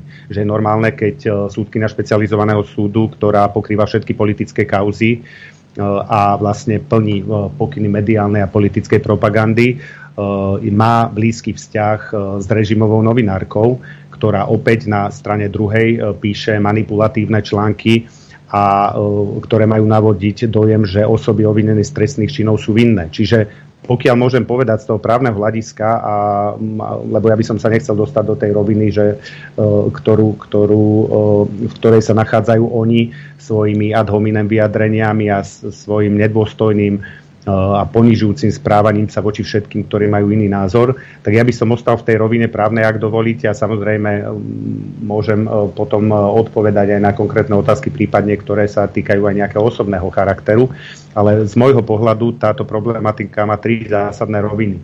Jedna rovina je tá trestnoprávna, ktorá, ktorú treba dôsledne preveriť vo vzťahu k magisterke Záleskej, či skutočne nedochádzalo k vynášaniu citlivých informácií zo spisov. V prípade, že by táto skutočnosť bola preukázaná, tak samozrejme je možné uvažovať o spáchaní trestného činu zneužitia právomoci verejného činiteľa, pretože tým zabezpečovala neoprávnený prospech novinárke. Toto je prvá rovina. Táto rovina zatiaľ je v rovine podozrení, ale tie podozrenia vyplývajú napríklad z toho, čo uviedol pán doktor Truban, ktorý bol v rozhodnom čase predsedom špecializovaného trestného súdu a vlastne v čase, kedy nastúpila magisterka Záleská na špecializovaný trestný súd, sa podľa jeho vyjadrení začali diať veci dovtedy nevídané, napríklad vynášanie informácií z porád, informácií, o ktorých sa žiaden e, subjekt nemohol dozvedieť inak ako priamo e, z účasti na týchto poradách, a e, došlo k vynášaniu takýchto citlivých informácií práve až dňom nástupu e, pani, doktor, pani magisterky Záleskej v roku dvetisícosemnásť. To je prvá rovina. Hm. E, druhá rovina je samozrejme tá rovina, nazvime to, že obchodnoprávna, pretože e, nie je možné vylúčiť, že tu dochádzalo k nepripustnému justično-mediálno-korupčnému barteru. Na jednej strane je tu novinárka, ktorá má blízky vzťah so sudkyňou a robí jej teda pozitívne pé er v novinách, prípadne ju nekritizuje za jej e, hrubé prešlapy. Na druhej strane je tu sudkyňa, ktorá vynáša informácie citlivé zo spisov a exkluzívne o nich informuje novinárka, to znamená, že poskytuje jej nejakú neoprávnenú konkurenčnú výhodu. No a tretí rozmer, e, mimoriadne dôležitý, ktorý e, zrejme bude rezonovať v spoločnosti potom, ako sa táto spoločnosť dostane opäť na, na cestu e, právneho štátu a budeme rešpektovať jeho princípy, je tá rovina, že tento vzťah, možno ho nazvať toxickým skutočne pre nezávislosť justície a pohľad verejnosti na ňu, môže spôsobiť, že osoby, ktoré boli či už stíhané alebo obžalované a odsúdené v konaním magisterky Záleskej, teda boli právoplatne uznaná ich vina, môžu objektívne a legitímne sa domáhať použitia mimoriadneho opravného prostriedku, napríklad dovolania, Pravda. pretože jedným zo, samostatných dovolacích, jedným zo samostatných dovolacích dôvodov je aj skutočnosť, že o vás rozhodol štátny orgán, to znamená v tomto prípade súd, ktorý mal byť z konania vylúčený. Nie je možné predsa pripustiť, aby o vás ako obžalovanom alebo o obvinenom písala tendenčné články novinárka Tódová, ktorá v tých tendenčných článkoch nepripustne podsúva, že osoba, ktorá je obvinená, je prakticky vinná, to znamená hrubo porušuje prezumpciu neviny, a následne očakávať, že pokiaľ o takejto osobe bude rozhodovať magisterka Záleská, ktorá s ňou má blízky vzťah, tak nebude sa snažiť to svoje rozhodnutie prispôsobiť emočnej rovine tohto vzťahu a teda nebude rozhodovať na základe nejakých racionálnych úvah, ale bude sa snažiť podporiť tie tendenčné články a teda je možné, že samozrejme tieto osoby, ktoré sú právoplatne odsúdené alebo prípadne len obžalované, a teda vec je v štádiu konania pred súdom, budú namietať práve intenzitu tohto vzťahu v kontexte prezumpcie neviny. Treba si totiž uvedomiť, že, a povedala to veľmi správne doktorka Jelinková zo súdnej rady v jednom zo svojich príspevkov, že súdca nemôže rozhodovať na základe nejakej emócie, ale musí rozhodovať na základe faktov, a teda racionálne. V tomto prípade tu tá pochybnosť jednoznačne je, minimálne z objektívneho hľadiska. A druhá vec, čo je dôležitá, je zrejme, že, a to podozrenie tu jednoznačne je, že e, e, magisterka Záleská pri svojom rozhodovaní je emočne alebo prípadne aj ekonomicky zainteresovaná na výsledku konania. Ekonomicky myslím situáciu, aby to diváci, počúvať, poslucháči pochopili. Uh, viete si predstaviť situáciu, že vaša manželka je novinárka, ktorá o vás píše oslavné články, a obvinených, ktorých vy, o ktorých vy rozhodujete, uh, v podstate prezentuje ako osoby, ktoré sú odsúdené. A viete si predstaviť, že by ste vy, ako manžel takejto novinárky, nakoniec prijali rozhodnutie, ktorým by ste úplne rozbili tento koncept tejto novinárky a týchto ľudí by ste oslobodili. Čiže tu tá pochybnosť je vážna a skutočne tento toxický vzťah novinárky Tódovej uh, alias Mirky z Bratislavy a magisterky Záleskej skutočne môže mať takéto trestnoprávne následky a samozrejme uh, treba očakávať takéto procesné... Pán Lindner, pozrite sa. Teraz čiste, dobre, ja viem, ste sudca a právnik, neviem, čo žijete v tom, hej, ale my, my sme obyčajní hlupáčikovia, my a ostatných päť a pol milióna. Viete, ako, ako má vnímať verejnosť uh, toto?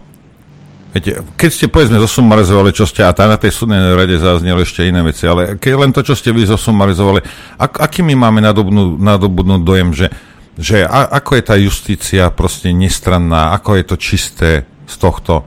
Rozumiete, veď ano, tak normálny to... človek vidí, tak... čo sa deje, a on, pozrite sa, ono to môže byť, že oni dve sa o to nebavili, že sa bavili naozaj o mačička, veď taká možnosť nula celá nula nula tri percent existuje. Ale dojem, tí ľudia majú iný, hej, a tá, tá súdna moc nemá veľkú dôveru po, po tomto všetkom, hej, a ešte bavme sa aj o tom, keď ste tam teda boli, tak viete, že ona začala zo seba robiť obeť. Ja vám to hneď, hneď vám teda odpoviem. Uh, viete, uh, ja používam ten pojem toxický vzťah, ale ten pojem nepoužívam v kontexte toho, že je tu nejaká láska dvoch osôb, ja to rešpektujem. Čiže v tomto smere to nevidím ako toxické. Ja to vidím v smere celospoločenskom, aký to má dosah na justíciu. Uh, čo sa týka vašej tej druhej časti, uh, že sa stavala do role obete. Ak si všimnete, množstvo ľudí, ktorí v súčasnosti deformujú právny štát, či sú to režimoví novinári alebo prípadne niektorí sudcovia, ktorí evidentne rozhodujú na základe politické a mediálne objednávky, alebo niektorí prokurátori, vyšetrovatelia, tak oni majú spoločnú retoriku. Tá retorika je zrejme naučená, um, sú tam um, v nej prítomné také manipulatívne techniky, a ja, keďže som bol prítomný na uh, vypočúvaní pani magisterke Záleskej na súdnej rade včera, tak som uh, hneď v úvode zachytil uh, presne aplikáciu takejto manipulatívnej techniky. Pani magisterka Záleska prišla s tým, že ona je vlastne obeť. Ona je osoba, ktorá rozhoduje nezávisle, nestranne, nezaujato, rešpektuje dôstojnosť účastníkov a tak ďalej. A uh, v druhej vete uh, použila tú manipuláciu verejnej mienky, ktorá je naučená, to je modus operandi, a to v tom smere, že povedala, že vlastne ona, ona dostáva obrovské množstvo podporných stanovísk, podporu, má obrovskú podporu od sudcov, od kolegov, od priateľov a tak. Čiže navodiť v tej spoločnosti dojem, že vlastne ona je tá obeť a je tu väčšina spoločností, ktorá ju podporuje.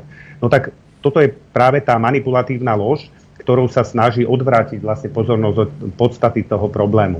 Keď ste si všimli, akým spôsobom reagovala na otázky, na ktoré nevedela odpovedať alebo nechcela odpovedať, tak ako náhle vyšla z tej svojej komfortnej zóny, komfortnej zóny, tak uh, začala byť agresívna, začala byť útočná na členov súdnej rady, čo jej niektorí členovia aj vytkli, uh, s tým, že nemá dostatok úcty voči uh, súdnej rade ako, ako uh, orgánu sudcovskej samosprávy. A toto je vlastne tá poloha, ktorú, ktorú ona má v sebe skrytú, ale prítomnú. A táto poloha je tou pravou polohou. Pretože predstierať niečo pred plénom súdnej rady je jedna vec, ale pokiaľ sa dostane do nekomfortnej situácie, tak sa prejaví skutočne tá jej podstata, ktorá nakoniec potom reflektuje jej správanie, keď označí človeka za psa, za pohlavný orgán, za svinu, za svinu a podobne, alebo nemá samozrejme absolútne žiadnu úctu k životu z môjho pohľadu, pokiaľ človeku neposkytne inzulín kedykoľvek. Ja som bol sudca dvanásť rokov. Ja som si neviem predstaviť situáciu, že by ma e, obžalovaný, ktorý sa nachádza na hlavnom pojednávaní, požiadal o to, že potrebuje nejakú hygienickú prestávku, alebo že mu je zlé, že mu je na odpadnutie a že by som mu nevyhovel. Aj pokiaľ by sa to opakovalo. Predsa vy poprvé ako človek a po druhé ako profesionál musíte mať nejakú elementárnu úctu a elementárny rešpekt tomu, že skutočne môžete ohroziť život a zdravie človeka, ktorý sa nachádza v takej nekomfortnej situácii, ako že je obžalovaný. Čiže tieto tieto zásady e, sudcovskej etiky, sudcovskej integrity a celkovo sudcovskej spôsobilosti u magisterky Záleskej evidentne chýbajú. A čo je najväčší problém, že včera deklarovala, že ju to absolútne, ale absolútne nevyrušuje, pretože má podporu členov e, súdnej rady, teda e, podporu tých členov, ktorí sú z toho politického spektra, teda tí, ktorí neboli volení sudcami, ale boli volení e, respektíve menovaní e, prezidentkou, parlamentom a, a vládou. Noro, ja sa ťa takto opýtam, keď sa tu bavíme o záujme verejnosti. Ty si koľkokrát pozeral zasadnutia súdnej rady predtým? Prvýkrát včera.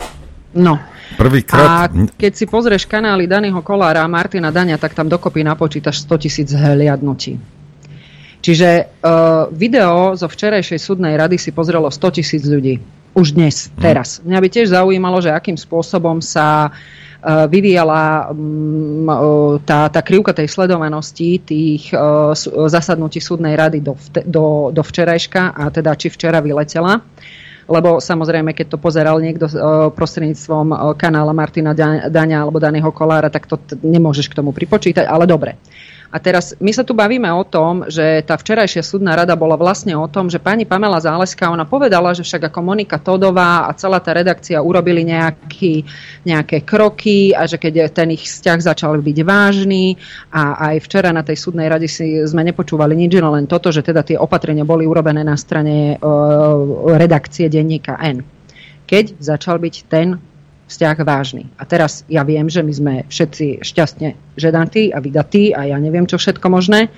No ale ten vzťah tých dvoch osôb nezačína tak, ako v niektorých krajinách, že tatínek a s maminkou predstavia Dohodno, ženícha a, a, a, a nevestu a oni sa vidia prvýkrát na tej svadbe.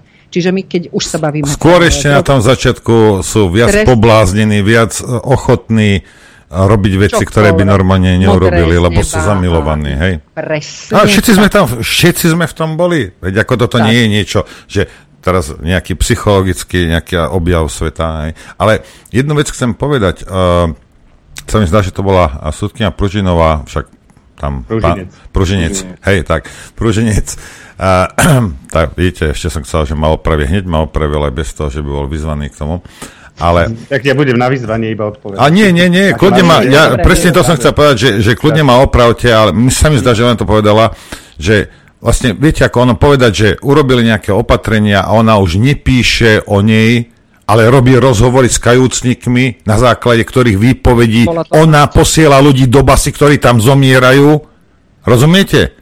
Hej? Neho... A, a, ona, a ona tá sudkyňa to vypichla, lebo proste takáto je realita. Tak ona nemôže povedať, že a, to nemá s ničím nič spoločné pre Baživého. No, ona nerobí rozhovory iba s kajúcnikmi. V tomto konkrétnom prípade Mirka z Bratislavy rozhovory robila s uh, udavačom Makom, s udavačom Slobodníkom a, a s udavačom uh, Imrecem. Be, nie, Imrece ho nerobila ona. Oni, ona tam má avatára, uh, respektíve takého dablera, je to buď uh, pani Benedikovičová, alebo pani, pani Prúšová. Alter ego. To je vlastne uh, prakticky to isté. Oni predstierajú, že teda ona už sa nevenuje tej investigatívnej žurnalistike práve z tohto dôvodu, ale veď oni píšu rovnako manipulatívne a tendenčné články porušujúci prezumciu neviny a častokrát v minulosti, keď si pozriete tie články, tak ich písali spolu. To je jedna vec. Ešte k tomu manipulatívnemu prístupu, pokiaľ by ste chceli. Ak ste zachytili včera, pozerali ste to od začiatku, tak samozrejme urobila také politické entré konkrétnych politických strán, ktoré to používajú ako mantru pre voličov, že v akom vlastne štáte ona žije. To bolo hrozné. V štáte, kde unášajú Remiáša, hej, teda prezidentovho syna. Ale zabudla, zabudla na, na generála Lučanského. Teplany, ale zabudla na hej. Lučanského. Zabudla na to, že tu zomierajú teraz ľudia vo väzbe. Zabudla na to, že niektorí vyšetrovaní radšej spáchali samovraždu, aby čelili tej kriminalizácii a protiústavnej, respektíve procesným postupom. Ale mňa šokovalo, že zabudla na tepláreň. Na tepláre nezabudla. Nezabudla. Povedala? Nie, nie, povedala, jasne. Urobila taký politický vstup, aby bolo uh, všetkým, uh, všetkým jasné. Uh, no a, a v tomto smere teda uh, jej vystúpenie bolo, bolo... Ja osobne si myslím, že ona sa prihlásila včera na vypočutie, inak mala exkluzívny priestor, pretože členovia súdnej rady nemali možnosť sa na toto pripraviť a uh, podali návrh na prijatie uznesenia, ktorý ju vypočuje, na základe ktorého bude vypočutá až v septembri, aby sa jednotliví členovia súdnej rady mohli na toto pripraviť.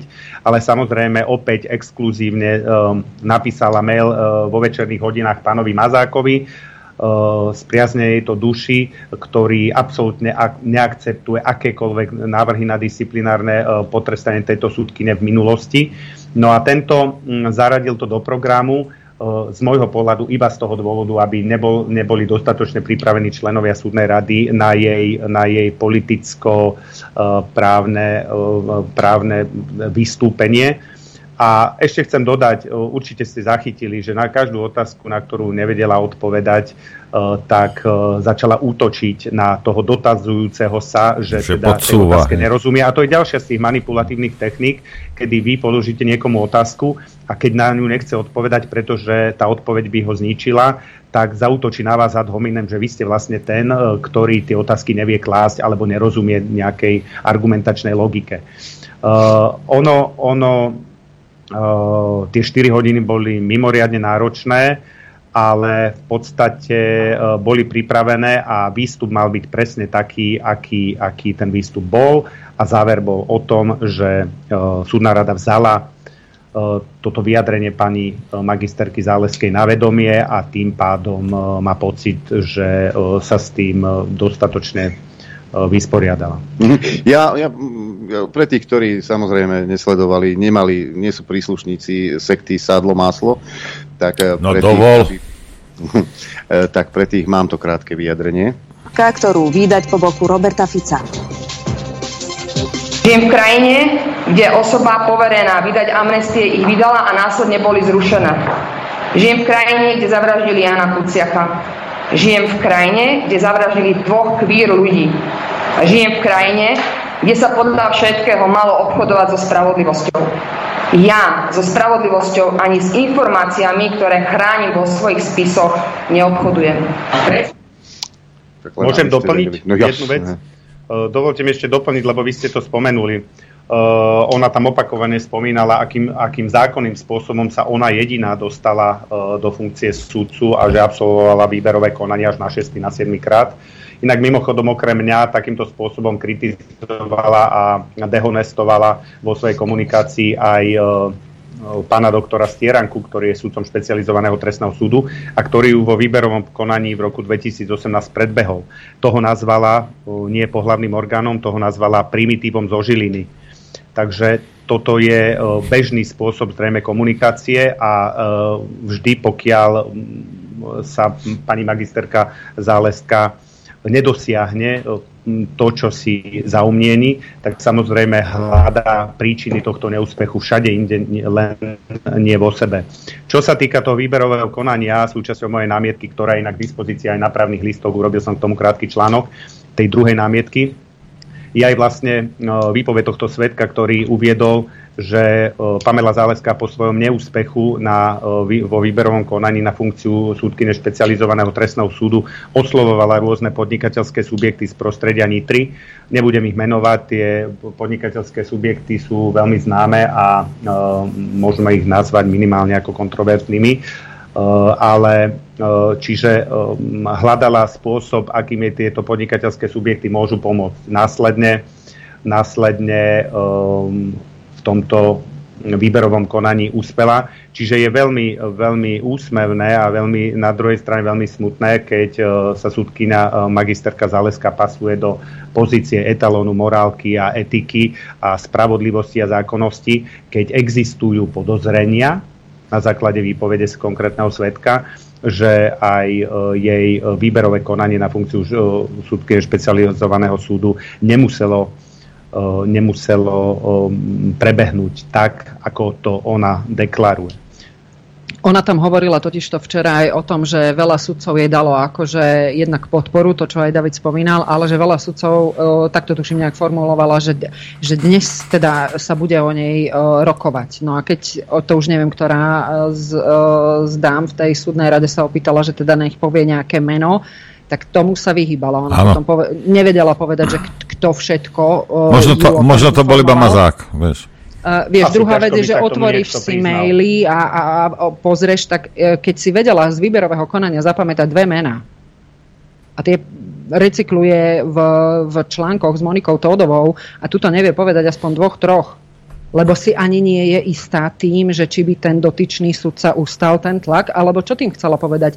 Toto boli také tie nuancy, ktoré mňa absolútnym spôsobom uh, vyrušovali. Ťa to vyrušovalo, ale, áno. Tak, aj áno, ale musím povedať, že, že pani Berdisová bola tá, ktorá vlastne ako keby spustila tú lavínu toho, ako sa pani Pamela Záleská zamotala, pretože to bola otázka Ajše Pružinec, kde ona sa spýtala, že viete, môj manžel je teda lekár a teda ma zatiahol do tej lekárskej hmm. komunity. No a že tým pádom ja sa s lekármi stýkam, sú to tiež moji priatelia. Vy chcete povedať, že vy sa akože nestýkate s, s novinármi? Nie, nestýkam. No a keď teda ako zase potom mala nejaký taký ten výlev, že ona nevie vlastne, čo sa Ajše pýta, teda pani e, doktorka Pružinec, no tak potom sa pani Berdisová preformulovala otázku pre pani sudkyňu a vtedy pani sudkyňa e, Záleská povedala, že nie, ona sa teda s novinármi nestýka, lebo že to by bolo akože že už za hranou. No, tak keby bola bývala v tomto momente odpovedala, samozrejme, že sa s nimi stýkam, ja sa s nimi o žiadnych živých veciach ne- nebavím, neviem, prečo by som sa s nimi nemala stýkať. Aha, z toho by sa ona možno vyvinila, len potom by som sa ja opýtala súdnej rady, keby toto súdnej rade stačilo. A prečo vadila tá, on, a, tá grilovačka? Prečo bolo nutné odvolať už len za to, že niekto sedel vedľa Kočnera, predsedníčku súdnej rady. Však? Samozrejme, dôvody boli úplne iné. A samozrejme. To sa raz verejnosť dozvie tiež. Len, vieš, a to sú presne tie veci, že my keď tu rozprávame už niekoľko rokov o tom, že tu je dvojaký kilometer, tak je to o tom, že nie vy sa niekomu pcháte do zadku, nie, nepcháme sa, ale jednoducho sa pozrite na to správanie tých niektorých sudcov aj včera na tej súdnej rade, lebo tam ste to videli hneď. To je ako, to, to bolo akože normálne na čelo. Počkaj, ale ty, si to, ty, ty mi teraz nadobudám dojem, že si to po celé pozeral aj ty. Ja som išla ešte ďalej, ja som pozerala ešte aj pani Dubovcovú. No to bol zážitok. No ty bože, kokos, tak to už akože, pani ministerka, čo tá predvádzala, akože prepáč, ale povedať sudcom, no viete, my sme vám naškrbali peniaze na to, aby ste mohli dať nejaké, ale my sme tam zahrnuli aj penky, prosím. Akože vy idete robiť mzdové náklady, lebo ani, jeden, ani, ani z úst jednej súdkyne alebo sudcu, ktorí tam sedeli, som ja nepočula, že tr- potrebujeme a chceme zvyšovanie platov sudcov. My chceme zvýšiť platy pre ten uh, uh, aparát, ktorý tým sudcom tam pomáha. Doslova. A jednoducho pani Dubovcová povedala, že no a dorazila ma pani ministerka, viete, lebo akože na budovy je veľa peňazí. Ale veď to sa nedá použiť na mzdy, to by bolo ako, to odporuje to zákonu. To isté platí aj v školstve. Ak nejaký riaditeľ ušetrí peniaze, čo sa týka budov, nemôže to dať do personálnych nákladov na mzdy. Ale keď niečo ušetrí na mzdách, môže to dať do budov. Čo keby ste zmenili zákon, pani Dubovcová, napríklad?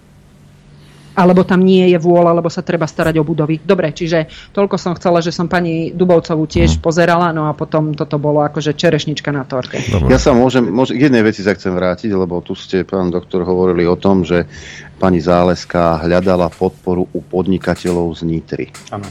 Toto nie je náhodou, a ona potom o sebe ide vyhlasovať, že je nezávislá? Áno, čo keby, čo by, to samozrejme keby, poprie. No, lebo keby, je nezávislá na tvojej, na tvojej mienke. Ona, ona, viete, tam je ten dvojitý meter aj v tomto, aj v tej rozhodovacej činnosti. Niekto povedal nejakú informáciu, samozrejme udavač na generála Lučanského, a to bolo dôvodom, prečo ho zobrala do, podľa môjho názoru, protiústavnej väzby, lebo tá jej rozhodovacia činnosť následne je v úplnom rozpore s tým, akým spôsobom odôvodnila väzbu generála Lučanského. No a A na druhej strane v prípade, že sa bráni ona sama proti tvrdeniam niektorých ľudí, niektorých svedkov, tak je to v poriadku iba tým, že povie, že to, čo uvádza tá osoba, nie je pravda. To isté pán Mazák. No toto a Mazák včera tak povedal, že keď ona povedala, áno, že áno, nie, tak sa, nie. Sme sa dozvedeli, nie. že nie, tak nie. nie no. Ona nevysvetlila absolútne nič. V podstate môžeme ísť do podrobností, môžeme sa rozprávať o Vagovičovej knihe, kde označuje súdkyňu Zálesku Vagovič za, za sekeru, akože je to sekera, tvrdá súdkyňa a podobne. A ona mu mala rozprávať nejaké skutočnosti, ktoré, nemala odkiaľ inde, ktoré nemal on odkiaľ inde vedieť ako od nej. Respektíve ona to musela povedať niekomu, kto to povedal Vagovičovi. A ona to proste poprie, že ona sa s ním nerozprávala, hotová, tým to stačí. Ale dobre, veď to sme odbočili, viete, podstata je to, aby verejnosť pochopila, verejnosť, ktorá nežije v tejto našej smiešnej právnej bubline, smiešnej zmysle formálneho, z materiálneho hľadiska je to nebezpečná bublina, pretože ľudia prichádzajú o slobodu a ľudia prichádzajú o život, tak je dôležité, aby, aby ľudia pochopili tú intenzitu a nebezpečnosť takéhoto vzťahu, pretože tá skladačka sa nám na konci dňa postupne skladá a vidíme, aký, aký toxický, aký škodlivý dosah má a môže mať vzťah režimovej novinárky a teda novinárky v lajkovej lode režimovej propagandy typu Denník N, Aktuality a SME, ako môže mať vplyv na spravodlivosť a celkovú zákonnosť súdneho procesu. Na jednej strane teda novinárka, ktorá propaguje vinu konkrétnych osôb, a na druhej strane súdkyňa, ktorá tieto osoby zbavuje osobnej slobody. A toto je tá podstatná vec.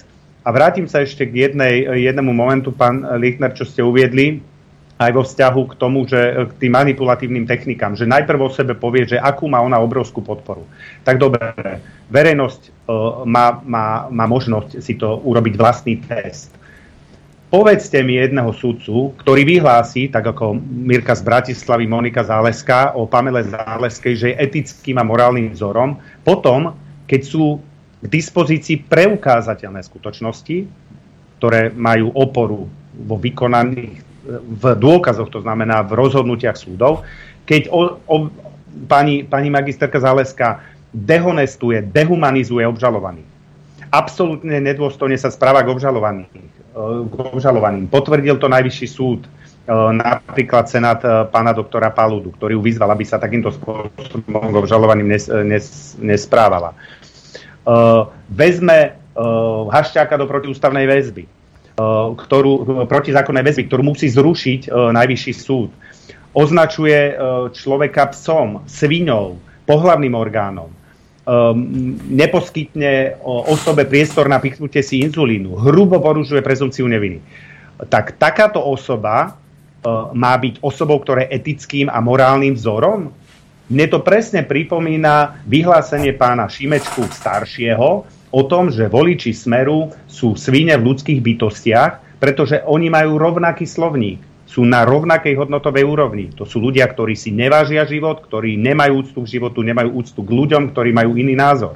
A toto má byť akože morálna, in, morálna autorita, voči ktorej má mať verejnosť úctu z hľadiska nezávislosti a nestrannosti rozhodovania. Pálinter, slušno ľudia. To že, sú slušné ľudia. Že tu uh, vzala Lučanského do väzby, predtým o tom písala Todová. Vzala Haščáka do väzby, predtým o tom písala Todová. Porušovali ich prezumciu neviny. A my máme teraz ako verejnosť, ako občania, či už právne, alebo, alebo len laici, mať, mať dôveru v rozhodovanie takýchto sudcov, ktorí sú jednoznačne preukázateľné, a pokiaľ nie je jednoznačne preukázateľné z hľadiska trestnoprávneho, tak minimálne existuje dôvodné podozrenie, že takýto vzťah má za následok špeciálne rozhodovanie, ktoré bolo vopred stanovené nejakou mediálnou alebo politickou objednávkou.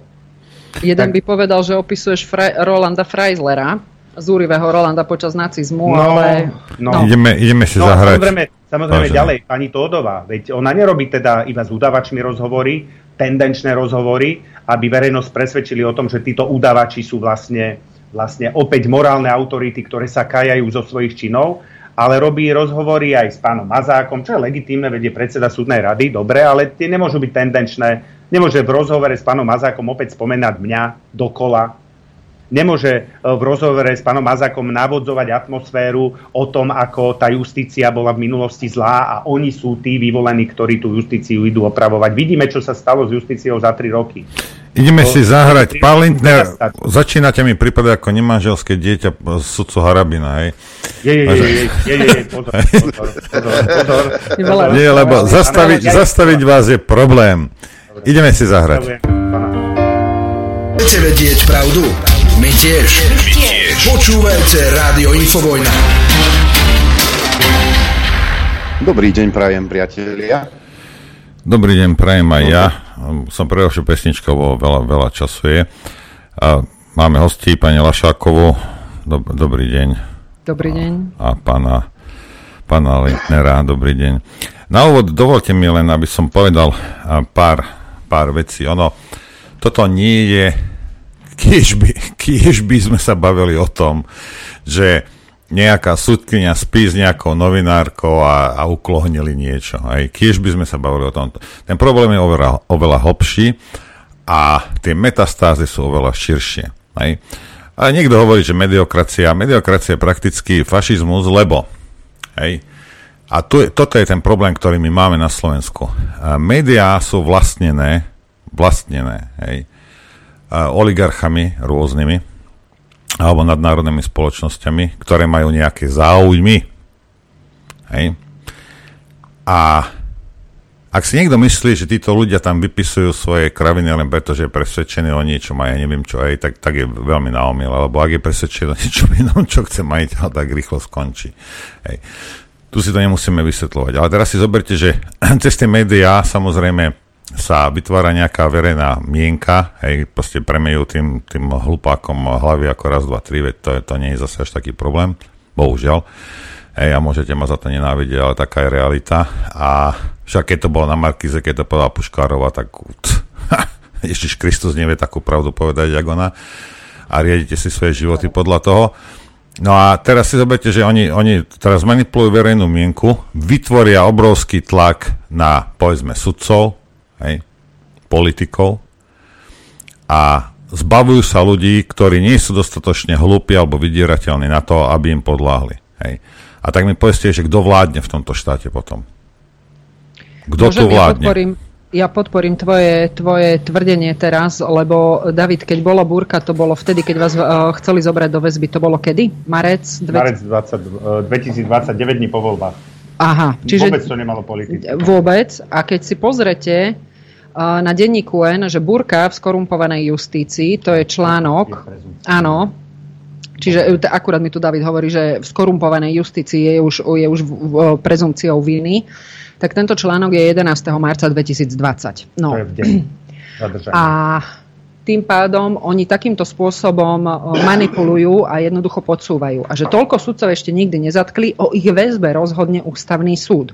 To platilo vtedy, pretože oni urobili, lebo to je presne o tom, že oni sa tvárili, že budú vedieť lepšie riadiť štát. To nie je pravda, pretože oni urobili, urobili zmenu ústavy, pretože článok stotridsaťšesť odsek tri znel takto. Ústavný súd dáva súhlas na vzatie do väzby sudcu a generálneho prokurátora.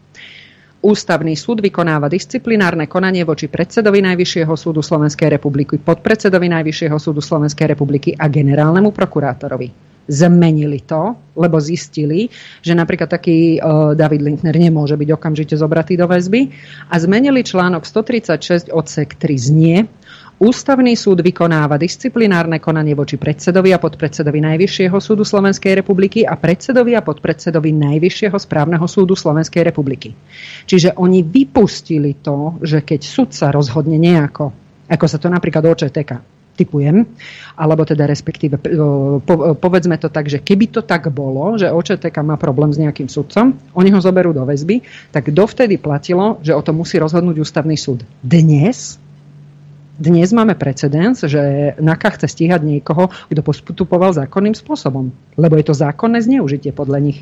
Takže sudcovia, ja sa im ani nedivím, pretože pokým máš trinásťčlenné plénum, ktoré o tebe rozhoduje, je to niečo úplne iné, ako keď dnes mírnych zdírnych môžu oni zobrať. A jedenásteho marca dvetisícdvadsať napísala tento článok pani, čuduj sa svete, Monika Totová, a Veronika Prúšová. Ja by som to doplnil, aby sme, aby sme pochopili, že rozmer tohto vzťahu, alebo vôbec vzťahu Mírky z Bratislavy alias Moniky Tódovej vo vzťahu k štátnym orgánom, či sú to vyšetrovatelia, prokurátori, sudcovia, je exkluzívny v porovnaní s ostatnými denníkmi, ktorí takúto exkluzivitu nemajú a teda trpia nejakou konkurenčnou nevýhodou. Uh, nie je to iba vzťah uh, Mírky z Bratislavy s magisterkou Záleskou, ale napríklad uh, to, čo si citovala uh, uh, v rámci toho článku o zadržaní sudcov a rozhodovaní ústavného súdu, uh, Mírka z Bratislavy opakovane vo svojich článkoch uviedla, že prvýkrát nebol udelený súhlas s ústavným súdom vo vzťahu k niektorým sudcom a ona dokonca konštatovala nejakú informáciu, ktorú nemáme ani my, ktorí sme v, boli zadržaní, aký bol pomer sudcov, ktorí boli za a ktorí boli proti e, vydaniu súhlasu na väzobné stíhanie sudcov. A konštatovala, že v mojom prípade e, to bolo o jeden hlas v tom prvom prípade. V druhom prípade už mm, som bol e, odporúčaný na vzatie do väzby ústavným súdom, teda ústavný súd dal súhlas. A to znamená, disponovali informáciou, ktorou nemá ako odkiaľ disponovať. Ďalšia, ďalšia situácia je, napríklad pokiaľ si pamätám, ako som bol predseda súdu, tak samozrejme disponovala exkluzívnymi informáciami priamo z Ministerstva spravodlivosti. V tom čase bola ministerkou spravodlivosti pani doktorka Žitňanská a v čase, kedy došlo k zrušeniu amnestii, tak tam bola lehota ústavného súdu, ktorý mal rozhodnúť o tom, že či to rozhodnutie o zrušení amnestii Národnou radou je ústavne konformné. Kto bol vtedy štátnym tajomníkom na ministerstve spravodlivosti? Mária Kolíková. Aj. Takže, ale Mája. Chcel som teda povedať, aby ste vedeli uh, ten, ten súvis a tú exkluzivitu, ktorá má Mir, um, ktorú má Mírka z Bratislavy vo vzťahu k štátnym orgánom, tak v tom čase ako predseda súdu som uh, mal kompetenciu rozhodnúť o tom, kedy ten dotyčný spis, teda zavlečenie uh, Kováča mladšieho a tzv. Kauza Mercedes, teda to bolo to sledovanie Kováča mladšieho, uh, kedy ho zaradím do elektronickej podateľne na pridelenie zákonnému sudcovi. A ja som sa rozhodol po tom rozhodnutí parlamentu, teda Národnej rady, o zrušení amnestii, že počkám do rozhodnutia ústavného súdu a následne, pokiaľ budem mať k dispozícii právoplatné rozhodnutie ústavného súdu o tom, či sú alebo nie sú v poriadku, tak ďalej rozhodnem. A pani ministerka Žitňanská si ma v tom čase zavolala ako predsedu súdu, ktorý riešil tieto toto zavlečenie, trestnú vec zavlečenia Kováča mladšieho a zavolala si ma na ministerstvo spravodlivosti s tým, že to bude rozhovor medzi predsedom súdu a ministerkou spravodlivosti, aby vedela komunikovať e, nejaké skutočnosti. Samozrejme, ja som mal obmedzené e, možnosti v tom, aké informácie jej poskytnem a neposkytnem, čiže ostalo to v rovine procesnej, to znamená, že som mu informoval o tom, ako budem v danej veci postupovať pri pridelení spisu. A kto ma čakal vo vestibule ministerstva spravodlivosti, keď som vychádzal od pani doktorky Žitňanskej, pani Monika Tódová. Exkluzívne iba ona. Kde boli ostatné médiá? No neboli, pretože to bol rozhovor medzi dvoma štátnymi orgánmi, ktorý nemal dôvod byť nejakým spôsobom exkluzívne poskytnutý jednému médiu. Buď všetkým, alebo teda žiadnemu. A ja som samozrejme e, sa nedohodol s pani doktorkou Žitňanskou, vtedy ministerkou spravodlivosti, že takýmto spôsobom to budeme mediálne. No vidíte, ja teraz nadobúdam dojem, že Žitňanská mi našla informácie.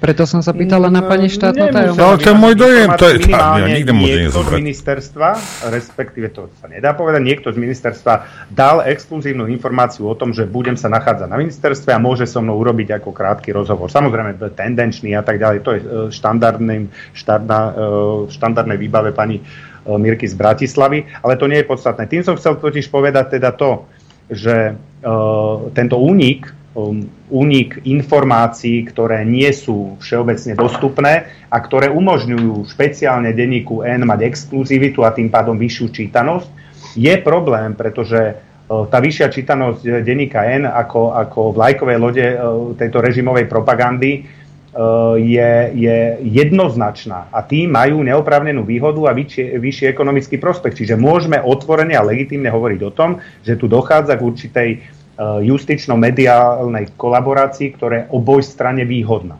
No a ešte k tým manipulatívnym technikám, pán Lichner. Začali sme hneď vtedy v úvode. Ak ste si, ak ste si, ak ste zaregistrovali odpoveď pani Mirky z Bratislavy na tento vzťah, respektíve jej vyjadrenie v denníku N, mňa zaujala hneď tá prvá veta, ktorou sa snažila odkloniť závažnosť tejto témy opäť na, na, na témy, ktoré s touto vecou absolútne nesúvisia, a to téma spolužitia dvoch osôb rovnakého pohlavia. A citujem z jej, z jej vyjadrenia, že všetky dezinformačné weby rozoberali len jednu vec. Vzťah novinárky a súdkyne, teda môj a Pamely Záleskej. Večer k tomu ešte Robert Fico nahral nechutné homofóbne video. Tak tomuto by som sa vyjadril. Ako ja, ja totiž chápem, že manipulatívne treba verejnosť odkloniť od podstaty problému tým, že Monika, Zal, Monika, Monika Záleská... Možno sa už vydala. Bude, bude. Monika Todová, Monika Todová označí pána doktora Fica za homofóba iba na základe toho, že označil tento vzťah za lesbický. Lesbický vzťah, to je politicky korektný pojem, spolužitie dvoch žien, či uh, akej úrovni. Inak pán Mazák označil tento vzťah za rodiny. K tomu sa môžeme dostať ešte. No a ide o to, aby sme pochopili tú manipuláciu tej verejnej mienky v tom, že zabudnite na to, čo je skutočná podstata problému, akože zásadné narušenie dôveryhodnosti justície. Tu je problém, že doktor Fico nahral homofóbne video. Čo to je homofóbne video? Veď fóbia je strach z niečoho. To chce povedať, že doktor Fico sa bojí um, osôb opačného pohlavia. To je prvá vec. A druhá vec, teda stále zameria tú problematiku na to, že je tu nejaká utláčaná menšina osôb rovnakého pohlavia. Viete, čo k tomu by som rád povedal? Aspoň jednu Jednu vec. Ja mám ostatnú dobu pocit, že tu nie je väčšina heterosexuálna menši, väčšina, ktorá utláča tú homosexuálnu menšinu, ale či to náhodou nie je naopak. Hmm. Veď heterosexuáli majú taktiež právo bojovať za svoje práva, bojovať za práva na zdravý vývoj spoločnosti, bojovať za práva za to, aby tu naše deti vyrastali v zdravej spoločnosti, aby ich psychofyzický vývoj bol zdravý, aby smeroval k tomu, aby sa spoločnosť rozvíjala, aby, aby, aby dochádzalo k plodeniu detí a podobne. A preto mám, mám skutočne uh, ostatnú dobu uh, nepríjemný pocit, že ako keby tá heterosexuálna menšina sa dostala do nejakého defenzívneho postavenia a musí, skutočne musí bojovať za svoje práva, aby tá homosexuálna menšina nemohla zneužívaním svojej sexuálnej orientácie vlastne utláča tú heterosexuálnu uh, uh, väčšinu.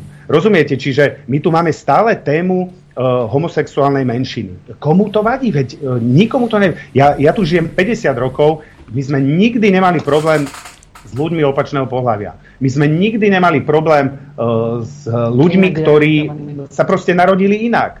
Uh, my sme nemali problém s ľuďmi, ktorí sa chcú identifikovať inak. A stále nám podsúvajú aj v takýchto závažných spoločenských témach tento problém e, osôb opačného pohlavia. Samozrejme mám e, niekoľko e, priateľov známych, či už e, homosexuálov alebo e, da, žien.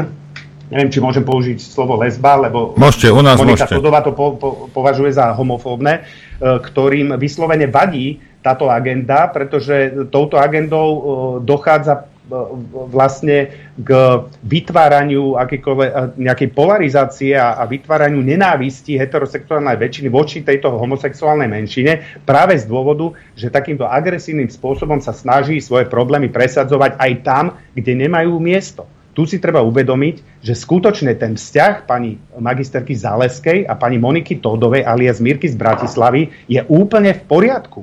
Veď pokiaľ to tak cítia, pokiaľ sa majú radi, ja to podporujem, je to v poriadku. Tu v poriadku není tá druhá rovina.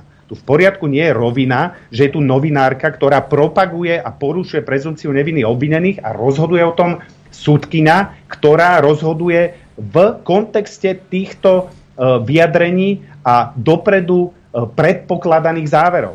Čiže to je to, je to, o čom hovorím. A opäť teda sme tu pri tých manipuláciách, že ľuďom sa tu sugerovávajú nejaké problémy, ktoré problémami nie sú. A potom sa z toho živia rôzne mimovládne organizácie, pretože majú tému, ktorá polarizuje spoločnosť a musíme tú tému rozvíjať, rozvíjať, pretože nebudeme mať prácu. No.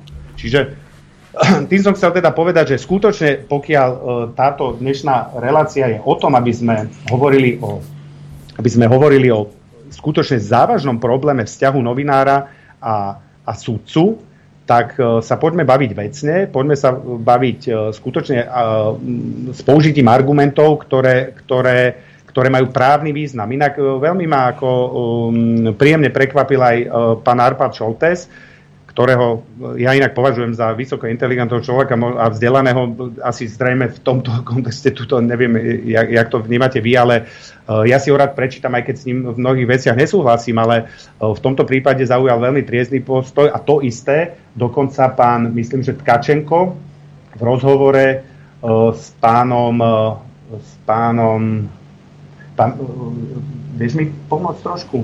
Tkačenko mal rozhovor... Už no, no, nie, t- myslím, že... No, Tkačenko vlastne so, so Šoltézom. Áno. No a tam jednoznačne, bez ohľadu na to, aké je ich ideologické nastavenie, alebo aký je postoj k tejto problematike osôb rovnakého pohlavia, tak jednoducho veľmi, veľmi trefne, veľmi racionálne poukázali na to, že vnímajú to ako zásadný problém. A preto ja by som bol rád, keby sa tá debata viedla tejto rovine, odbornej rovine, právnej rovine, pretože skutočne je to téma, ktorá mimoriadnym spôsobom um, znižuje dôveryhodnosť verejnosti vo vzťahu k... Ono, ono, ono, keď to prepuklo, ja som povedal, mňa nejak Monika Todová nezaujíma, ja nie som jej čitateľ, predplate, ja, ja, ja ako, ona nech si robí, čo chce. Ale pani Záleská je môj zamestnanec a to ma srdca kramensky zaujíma, čo robí za moje peniaze. Rozumiete? Hej. No dobre, ale mne nevadí, s kým žije. Ako no to, to mne je jedno. No, no, to mne no, je jedno. No. Ako toto nie je podstatné. Lebo keby to bol chlap, tak čo? Rozumiete? Tak ten problém je taký istý. Hej. Ne, tu no. Nejde o to, že s kým ona, s kým spí, s kým nespí. No, ten áno, problém bol taký istý. Ten pocit, že to je útok na nich z tohto dôvodu. Hej. Ale no nie je, lebo keby to bol jej bratranec, alebo sesternica, alebo suseda, to je jedno. Proste je tam nejaký vzťah, hej?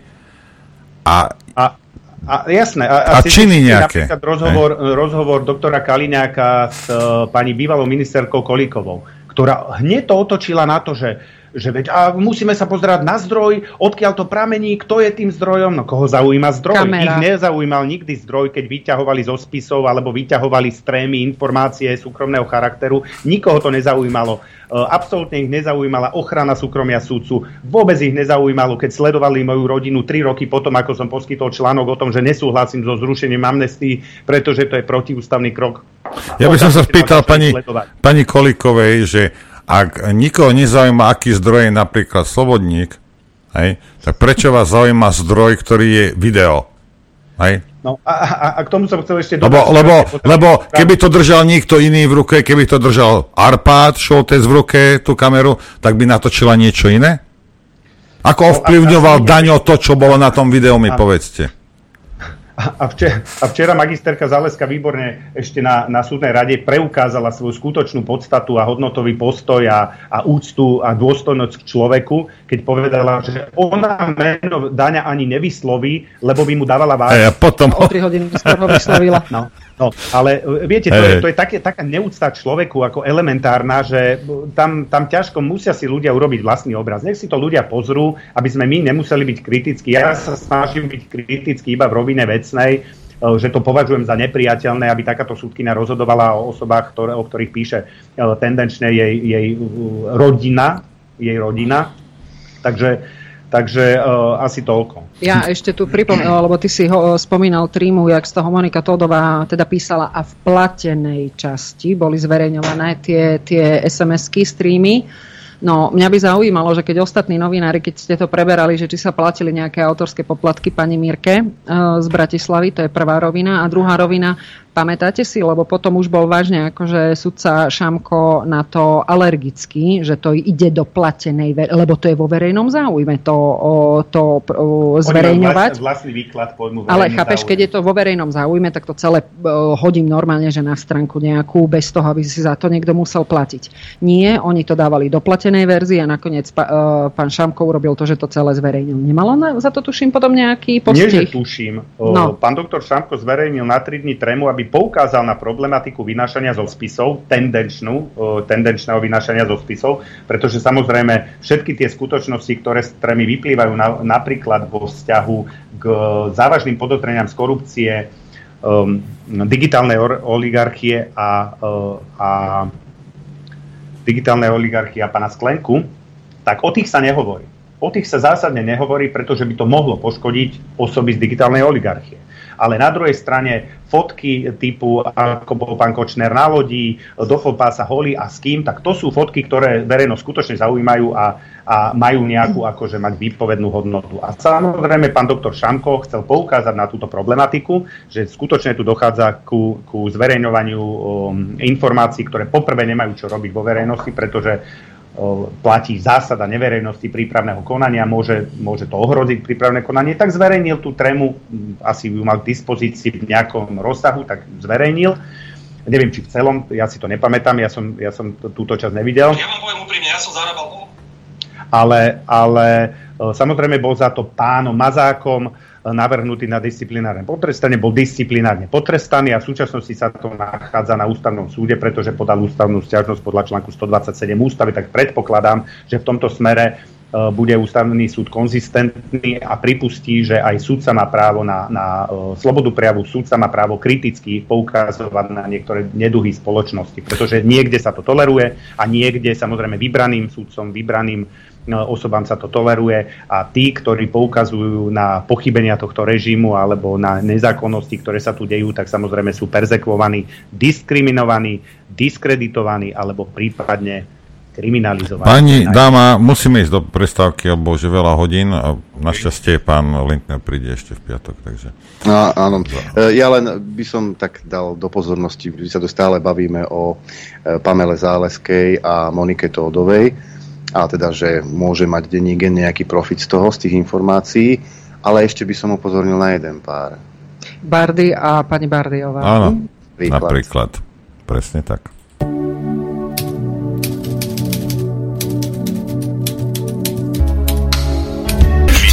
Počúvajte Rádio Infovojna. Dobrý deň. Ahoj Norbert. Dobrý deň prajem všetkým, aj ja. nula deväť päť nula šesťdesiatšesť jedenásť šestnásť mailová adresa ráno zavináč infovojna bodka bé zet. Pýtať sa môžete našich hostí, Judita Lašáková, pán doktor Lindner. No, Lindner, Lichtner, sa mi to mieli. Hm. Dobrý deň všetkým. Keď som počúvala ten úvodný preslov sudkyne Záleskej o tom, v akej krajine žije, videla som v duchu inú a počula iný hlas. Ako by jej ten prejav písal ten istý človek, čo píše emotívne prejavy našej pani prezidentke. Ešte aj ten manipulatívny a nariekavý potom bol rovnaký. Veľmi dobrá potrebná relácia. Ďakujem, len si želám, aby sudcov, čo sú ochotní postaviť sa tomuto zlu, pribúdalo. Ľudmila píše. Nož my sme sa, my sme sa bavili v prestávke o jednej panej zo súdnej rady, ktorá vyšla von a som nasratával, ale tam vnútri nepovedala nič. Mimochodom. No? Inak, pán, pán Linter, len taká otázka, z tej, z tej, z tej Kosovej ide strach, ja vám poviem. Z tej baby ide strach. Viete čo, ja pani doktorku Kosovu poznám dlho, je mimoriadne kvalitná sudkyňa, pracuje na Krajskom súde v Bratislave v trestnoprávnom kolegiu, čiže prichádzal som s ňou do kontaktu aj osobne, profesne a považujem ju za mimoriadny prínos súdnej rady, pretože bola už opakovane do tejto funkcie členky súdnej rady zvolená sudcami, čiže má najvyššiu mieru legitimity, mm. na rozdiel od tých, ktorí sú tam menovaní politickou reprezentáciou. Aj keď samozrejme, aby som bol objektívny, tak uh, rešpektujem uh, aj, aj ďalších, ktorí sú tam, ktorí dokážu aj, aj keď sú reprezentantami, teda nominantami politickej reprezentácie, pristupovať k veci objektívne a kriticky. Napríklad, ak ste včera zachytili, tak pán doktor Majerník mal veľmi, veľmi vecný a argumentačne veľmi silný prednes a bolo z neho zjavné, že z so závermi pani magisterky Záleskej, ktorá tvrdí, že ne, absolútne nevidí problém medzi, v jej vzťahu medzi uh, ňou a pani Mírkou z Bratislavy, tak, uh, tak bol, bol samozrejme s týmto jej záverom evidentne nesúhlasil a, a bolo to zjavné, že, že bol až rozčarovaný alebo prekvapený z toho, s akou ľahkosťou k takémuto závažnému problému pani magisterka Záleska uh, pristupuje. Pretože, dobre, že ste nadviazali na to, lebo veľmi dôležité pre verejnosť je povedať tie základné momenty, ktoré, ktoré sú dôležité preto, aby sme sudcu mohli považovať za, nez, za zákonného, nestranného, nezaujatého. A tieto momenty sú dva. Je to subjektívna zaujatosť, teda tej subjektívnej zaujatosti, ako tento sudca sám vníma danú situáciu vo vzťahu k účastníkom konania, či sa subjektívne cíti zaujatý. A potom je tam objektívna zaujatosť, teda ako takéhoto sudcu vníma objektívny nezaujatý pozorovateľ. A v tejto druhej e, e, variante je absolútne esenciálnym tzv. test e, Uh, test uh, uh, nezávislého pozorovateľa a uh, takzvaná teória zdania. No a táto teória zdania uh, je, je absolútne nosným princípom, uh, ktor- ktorý, ak je splnený, tak samozrejme môžeme hovoriť o zákonnom sudcovi. Ak splnený nie je, tak uh, skôr či neskôr ten sudca bude vylúčený z konania. Či už v odvolacom konaní, na ústavnom súde alebo na Európskom súde pre ľudské práva. A tá teória zdania znamená, že jednoducho ten sudca nie len, že nezávislo koná, musí sa tak aj javiť. A v tomto prípade každý, či už je to laik alebo osoba uh, právne zdatná a s vysokým právnym vedomím, musí dospieť k rovnakému záveru, že pani magisterka Záleská po výrokoch, ktoré prezentuje, spôsobe, akým komunikuje a, a potom, ako bol preukázaný tento mimoriadne blízky vzťah k novinárke, ktorá píše o kauzách, ktoré pani magisterka rozhoduje, tak je to dôvod, pre ktorý táto teória zdania je jednoznačne naplnená v tom zmysle, že každý objektívny, nezávislý pozorovateľ musí dospieť k záveru, že nie je schopná objektívne, nezávislé, nestranne a zákonne rozhodovať v týchto veciach. Aspoň, nie nevlastný syn, ale aspoň príbuzný určite pánovi Harabinovi je, pán doktor. No, pustíš poslucháča. Počkal, počkal poslucháč štyri minúty na linke. A teraz Harabin. Ďakujeme. Bol dlhé. Viete, ako bývalý sudca, potrebujem trošku viac času na to, aby som povedal tú myšlienku, neviem to tak politicky uchopiť heslovito, ale učím sa. Nie, nie ste schopní krátko a výstižne sformulovať svoje myšlienky. Lebo, lebo viete, my sme zvyknutí, ako bývalí sudcovia, ja som to robil dvanásť rokov, sme zvyknutí na to, že potrebujete nejakú myšlienku uchopiť, vysvetliť a pokiaľ v nej vidíte nejaký rozpor, tak potrebujete vysvetliť aj ten rozpor, aby vás nikto nemohol chytiť za slovo, aby to, to, tá vaša argumentácia... Áno, pozrite sa, ono je to super pre takých hlupákov, ako som ja, lebo je to polopatisticky vysvetlené, za čo vám ďakujem a teraz dajme poslucháča Adriánko. Áno, však poslucháč pokojne čaká na linke a čaká. Dobrý čaká, deň. Nech sa páči. Haló. Dobrý deň. Dobrý deň. Počujeme sa? Áno, nech sa páči. Dobrý deň, zdravím vás všetkých. V prvom rade chcem povedať, že som vašim fanúšikom a teda podporujem vás, hlavne pani Juditku, aj doktora pana Lintnera. Ďakujeme. A chcela by som sa spýtať, e, informácia, ktorá vyšla, že mimovládky sa stiahujú z Európy a že už nebudú teda pchať... Nie všetky, pozor, nejakých... nie všetky, pozor. Na toto mám krátku odpoveď, to by som nemusel ani rozprávať dlho. Ja si myslím, že tu no, bude voľné. Zaujíma, zaujíma ma váš názor a teda tým by som aj chcela skončiť. Dobre, ďakujeme. Balím to ešte raz, lebo nebolo vás počuť. Majte sa krásne. Ako môj názor? Áno. Teraz, čo ste povedali? Lebo je dôležité v rádiu nechať hovoriť toho druhého, lebo potom, keď hovoríte dvaja, tak vás nie je rozumieť. A, a, a pani poslucháčka sa na môj názor, alebo na, ano, na pani Julitu? Na, na váš názor. Julita sa možno tiež vyjadri. Dobre, to síce nie je právna problematika, ale ja som tiež občan a mám právo na svoj názor. Uh, ja... Ja som to už opakovane povedal, ja si myslím, že to, čo sa deje na vnútropolitickej úrovni na Slovensku, súvisí s geopolitikou, súvisí to pre, predovšetkým teraz s konfliktom na Ukrajine, ktorý je zástupnou vojnou medzi dvoma svetovými mocnosťami, ktoré sa usilujú o akúsi hegemóniu.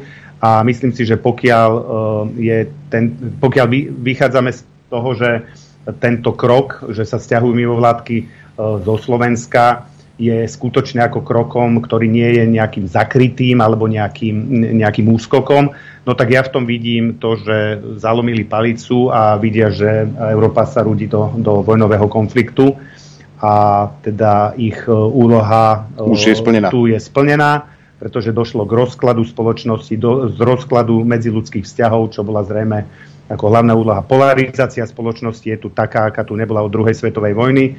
Takže asi cieľ splnený a nie je tu čo už uh, ruinovať a demolovať. Ja sa stotožňujem s tým, čo Noro Lichner hovorieva, že jednoducho on keby bol Soros, tak týchto neplatí, pretože jednoducho odvedli strašne zlú prácu, pretože nehnevajte sa na mňa, aby v najnovšom prieskume bol najdôveryhodnejším politikom Robert Fico a až druhá tá úžasná Zuzana Čaputová, no tak to je vizitka presne tých, ktorí Vojana. Sa stiahujú. Vojana, Vojana. Máme telefonát ďalší, nech sa páči. Počúvame? Dobrý deň, dobrý deň, prajem. Ja by som len jednu kratučku otázku, ktorá mi už dávno vrtá v hlave, lebo nie som vysokoškolský vzdelaný človek, mám len maturitu, ale jednoducho a proste sú tam teraz dvaja ľudia, ktorí majú, alebo koľký, e, skrátka právnické vzdelanie. Koľko času sa venuje na právnických fakultách vyučovaniu tautológie alebo výrokovej logiky? Dobrá otázka. Lebo keby toto bolo jednoducho poctivo učené, tak nemôže dôjsť k tomu, čo sa deje teraz na Slovensku, lebo výroková logika by to ďalej nepustila, skrátka. Len toľko som chcel. Ďakujeme pekne. Pán, pán poslucháč, ja by som vám odpovedal veľmi stručne. Po tom, čo sa deje s právnym štátom na Slovensku v súčasnosti, nie som hrdý na to, že som vyštudoval právnickú fakultu. To je prvá vec. Uh, druhá vec je, nepovažujem inštitucionálne vzdelanie na nieč- za niečo, čo robí človeka lepším, čo robí človeka vzdelanejším, múdrejším, pretože inštitucionálne vzdelanie je iba jedna rovina vedenia. Tu máme ďal- ďaleko vyššie úrovne, uh, pretože inštitucionálne vzdelanie je iba určité penzum informácií, ktoré nejakým spôsobom používate. Potom je tu vedenie. To znamená, máte širšie spektrum informácií, ktoré dávate dokopy a ktoré dokážete analyzovať a potom kriticky sa pozerať na, na celospoločenské dianie. No a potom je tu poznanie. No a to poznanie, máme tu možno päť ľudí na svete, ktorí disponujú takouto vysokou úrovňou. Čiže inštitucionálne vzdelanie nie je nič, čo vám, čo vám pridá, pridá vám to v tom, že máte na trhu práce vyššiu hodnotu, ale v tom prípade inštitucionálne vzdelanie je iba prostriedok na to, aby ste boli nejakou ekonomickou jednotkou spoločnosti. Ja mám desiatky, a kľudne by som povedal možno aj viac ako desiatky priateľov, ktorí nemajú vysokoškolské vzdelanie a nič tým nestratili. Častokrát som taký skeptický, že poviem práve naopak, pretože sa nestihlo na nich nalepiť to, to bahno skutočnej nevedomosti o tom, ako svet funguje, ako funguje, čo poviem, vesmír, ale proste, proste ďaleko nás tu niečo presahuje ako na úrovni iba tohto materiálneho vzdelania. Čiže to, ako ste položili otázku, znamená, že, že ani vzdelanie nepotrebujete, teda to inštitucionálne, pretože zrejme kriticky myslíte a skutočne tá tautológia a, a tá výroková logika v súčasnosti chýba, ale nie je preto, že tí ľudia nevedia, ale to robia zámerne, pretože si myslia, že uh, môžeme ovládať a manipulovať tú spoločnosť, pretože ľudia sú hlúpi. A to, že ľudia nemajú vzdelanie, nemajú vysokú školu alebo inú, pokiaľ sa pozerajú, pokiaľ majú oči otvorené a nie sú zaslepení tým informačným balastom, ktorý je okolo nás, tak uh, sú ďaleko uh, hodnotnejší v tom, ako sa pozerajú na svet a čo dokážu svetu priniesť. Máme ďalší telefonát, nech sa páči, počúvame. Haló? Áno. Dobrý deň, prajem. Ja by som mala, tu je Helena, ktorá vás pravidelne počúva, ja by som mala len takú krátku pripomienku, aby si dobre zapamätal pán Lindner a pani Lašáková. Keď včera tu pani súdkyňu Pamelu Zálesku dávali jej otázku, všetko rozprávala, ale nevedela sa na určité veci rozpomenúť. Ale keď prišlo na pána Lučanského, presne vedela, že šiesteho na Mikuláša, zapamätajte si to, ho zobrala do veci. Ďakujeme. Ja, ja, k tomu, ja, k tomu, ja k tomu poviem ešte jednu vec. Hej. Nezabudla povedať, že pán Lučanský spáchal sebevraždu. Nikto sa jej na to nepýtal, hej? Ale tú informáciu poskytla, ak by sme náhodou pochybovali. Čo to pochybujeme? To sú noty, na ktoré treba zabúdať, ktoré treba verfíkovať okolo. Na mikrofón, pán doktor, ano? Poprosím vás, na mikrofón, keby to bolo možné. Čiže to treba opakovať, hovoríte. E, tuto píše Anton, že dobrý deň, možno by pán Lindner mohol doplniť aj podozrenie na štvrtý rozmer. Čo ak Tódová a Záleska sú súčasťou organizovanej skupiny tak, ako o nej hovorí Chmelár? Novinári, polícia, vyšetrovatelia, prokurátori, sudcovia, politici. To by neurobili. Uh, áno, áno, táto rovina, ja som, ja som tú rovinu zahrnul do tej prvej, tej trestnoprávnej roviny a hovoril som iba o tom, že dochádza k vlastne k únikom zo živých spisov, ktoré potom sa tendenčne a manipulatívne používajú. Samozrejme, tieto podozrenia tu existujú a každý človek s nejakým kognitívnym, bežným kognitívnym štandardom si je vedomý toho, že tu nie je možné zneužívať trestné právo iba na úrovni individuálnych subjektov, že musí tu byť nejaká štrukturovaná skupina, ktorá koordinuje svoje konania, pretože pokiaľ by tu dochádzalo k reálnemu výkonu prokurátorského dozoru, tak napríklad nemôže sa stať to, čo sa stalo minulý týždeň, že došlo k bezprecedentnému zadržaniu e, pána generála e, Gašpara v absurdnej trestnej veci, ktorá je stará e, dva roky a ktorá je už tri roky preverovaná. Čiže e, áno, pokiaľ by tu bol vykonávaný dozor, samozrejme oni teraz, my sa tomu budeme venovať, nechcem to teraz predháňať, lebo to nie je téma, budeme sa tomu venovať s pánom generálom Lučanským, e, pánom generálom e, Gašparom v piatok. Ale áno, pán poslucháč má pravdu, že skutočne, pokiaľ by nedochádzalo k nejakému koordinovanému konaniu, tak nie je možné, aby dochádzalo k takému množstvu protiústavných rozhodnutí, ako je k tomu za ostatné tri roky, kedy ústavný súd predovšetkým vo väzobných trestných veciach konštatoval porušenie či už práva na zákonného súdcu, práva na osobnú slobodu a podobne. Takže áno, ja sa s tým stotožňujem, či už ako občan, ako právnik, alebo aj ako osoba, ktorej sa to bezprostredne dotýka, pretože aj v mojom prípade ústavný súd konštatoval, že došlo k porušeniu mojich ústavných práv na osobnú slobodu v súvislosti s právom na zákonného súdcu. Takže ja sa s pánom totožňujem. Samozrejme, bude to otázka možno do budúcnosti alebo orgánov činných v trestnom konaní, ktoré budú vyhodnocovať, či takéto podozrenia majú svoju relevanciu alebo nie. Oni tie podozrenia vyplývajú predovšetkým z toho, že sa tu opakujú opakovane tie isté mená, či už na úrovni špeciálnych zložieb, vyšetrovateľov, prokurátorov alebo niektorých vybraných sudcov. Niektoré mená sudcov špecializovaného trestného súdu verejnosť ani nepozná, pretože sa na týchto praktikách nepodielajú. A ja som presvedčený, že je ich veľká väčšina a skutočne... Uh, skutočne to isté platí samozrejme aj pre prokurátorskú obec. Tu sú vybrané osoby, ktoré sa venujú práve uh, tejto kriminalizácii a kriminalizácii týmto spôsobom, teda zneužívaním trestného práva, porušovaním článku osemnásť, teda zneužívaním štátnej moci a zakrývaním skutočného účelu, ktorým je potlačanie politické opozície. Pán Lindner, ja viem, že, že uh... prečo hovoríte takýmto spôsobom, hej, ale povedzme si to na rovinu, robia to na hulváta. To nie je, že či niekto nie, však je to na hulváta robené, však to každý vidí. Toto ano, už nie sú dohady, to... ani že povedal Slobodník, povedal im Rece. Toto je na hulváta.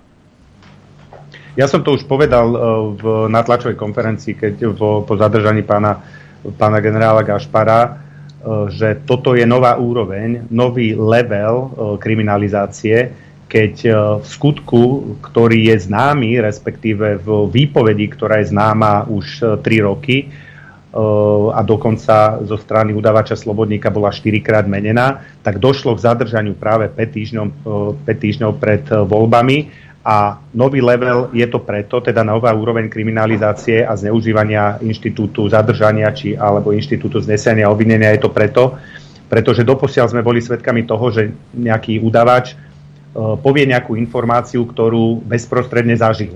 Teda povie, že mu niekto dal úplatok alebo že niekomu úplatok odovzdal. Teraz máme nový level a ten nový level spočíva v tom, že udavač Slobodník vo svojej štvrtej výpovedi v poradí v tejto veci uviedol, že on si myslí, že pán generál Gašpar o tom vedel, teda o tom, že dochádza k nejakému korupčnému jednaniu, ale dokázať to nevie. Takže toto je úroveň a samozrejme pán generál Gašpar čelí teraz vzneseniu obvinenia pre trestný čin prijímania úplatku spolupáchateľstvom. Keby bolo viac času, vysvetlím, čo to je spolupáchateľstvo. To je spoločné konanie viacerých osôb, ktoré, má, ktoré sledujú rovnaké. Áno, on je spolupáchateľ tým, že, že bol si vedomý áno, toho, že sa to dialo. Čiže, áno, vy keď napríklad tuto máte svojich kolegov a oni budú páchať nejakú trestnú činnosť a keď budú vás sa snažiť do tejto trestnej činnosti nejakým spôsobom zapojiť, tak po, povie niekto, že vy ste o tom vedeli a budete spolupáchateľi v trestnej činnosti. Takže toto, hovorím, že toto je nový level a e, skutočne čakali sme, že už väčšie právne dno, ako bolo doposiaľ, sa dosiahnuť nedá, ale vidíme, že sú mimoriadne kreatívni a urobiť to päť týždňov prevo- pred voľbami, čo skutočne je zásadným porušením Európskeho dohovoru o ľudských právach a základných slobodách, pretože ten zámer, ktorý sledovali, nebol zámer zabrániť pánovi generálovi Gašparovi v kolúsnom jednaní alebo v pokračovaní v trestnej činnosti a podobne, ale bol, bolo obmedziť alebo utlmiť jeho politické aktivity. Pán Lindner, ja počkaj, počkaj, len jednu vec, jednu vec poviem. Je mi to ľúto, že vám to musím povedať ja, ale toto je nič oproti tomu, čo nás ešte čaká do tridsiateho no, septembra. No Berte to mi. určite, určite, ano. Len ja sa musím tuto zastať o Č T K, David, aby teda o, bolo každému jasné. E, ono totiž to, toto sa nedalo preveriť počas e, dvanásť mesiacov, čo bol pán Tibor Gašpar vo väzbe, lebo vtedy si na to Slobodník nespomenul, on si na to spomenul teraz. A to sú tie štyri varianty jeho, výpovede. áno, áno, výpovede, takže takto to treba brať. On si vieš. nespomenul, on je manipulovaný vo svojich výpovediach, čiže to zase si možno otvorene povedať. Máme preukázané skutočnosti, ktoré nasvedčujú tomu, že bola jeho výpoveď manipulovaná a prispôsobovaná podľa vývoja situácie. Čiže oni tomu hovoria, že dynamický vývoj skutkového deja, alebo možno dynamický vývoj výpovede, aby zodpovedala tým predstavám, ktoré boli, boli na začiatku. Tak ja vám to prečítam, aby teda bolo jasné, že o čom sa bavíme. Stretol v presne nezistenom čase a na presne nezistenom mieste, pravdepodobne v Leviciach, v presne nezistenom podniku s doposiaľ presne nezistenou osobou. Čiže vlastne Tibor Gašpar išiel do väzby preto, lebo Slobodník bol v Leviciach. Áno, áno. To je logické. No čak, ale to dáva, dáva, nie, rozum. Dáva logiku, aj. Dáva. Ale k tomu určite budete hovoriť viac s Tiborom v piatok. Čas, čas. Rozlúčime sa s našimi dnešnými hostiami. Judita Lašáková. Ďakujem veľmi pekne a vidíme sa niekedy na budúce. Majte sa pekne. Napríklad. A pán doktor Lindner, nech sa páči. Ďakujem veľmi pekne za pozvanie a za poskytnutie priestoru. Aj my ďakujeme. A pozajtra sa vidíme opäť. V štúdiu bude sedieť aj pán Tibor Gašpar, ale teraz sa rozlúčime, lebo je dvanásť hodín. Ja vám ďakujem za podporu, za pozornosť, Noro, tebe za spoluprácu, počuť a vidieť sa budeme opäť zajtra krátko po deviatej. Ďakujeme, fú, ako rýchlo. Ja ďakujem samozrejme posluchačom, divákom za podporu, ktorú nám prejavujete, a takisto vám ďakujem za pozornosť a prejem vám šťastnú a veselú dobrú noc.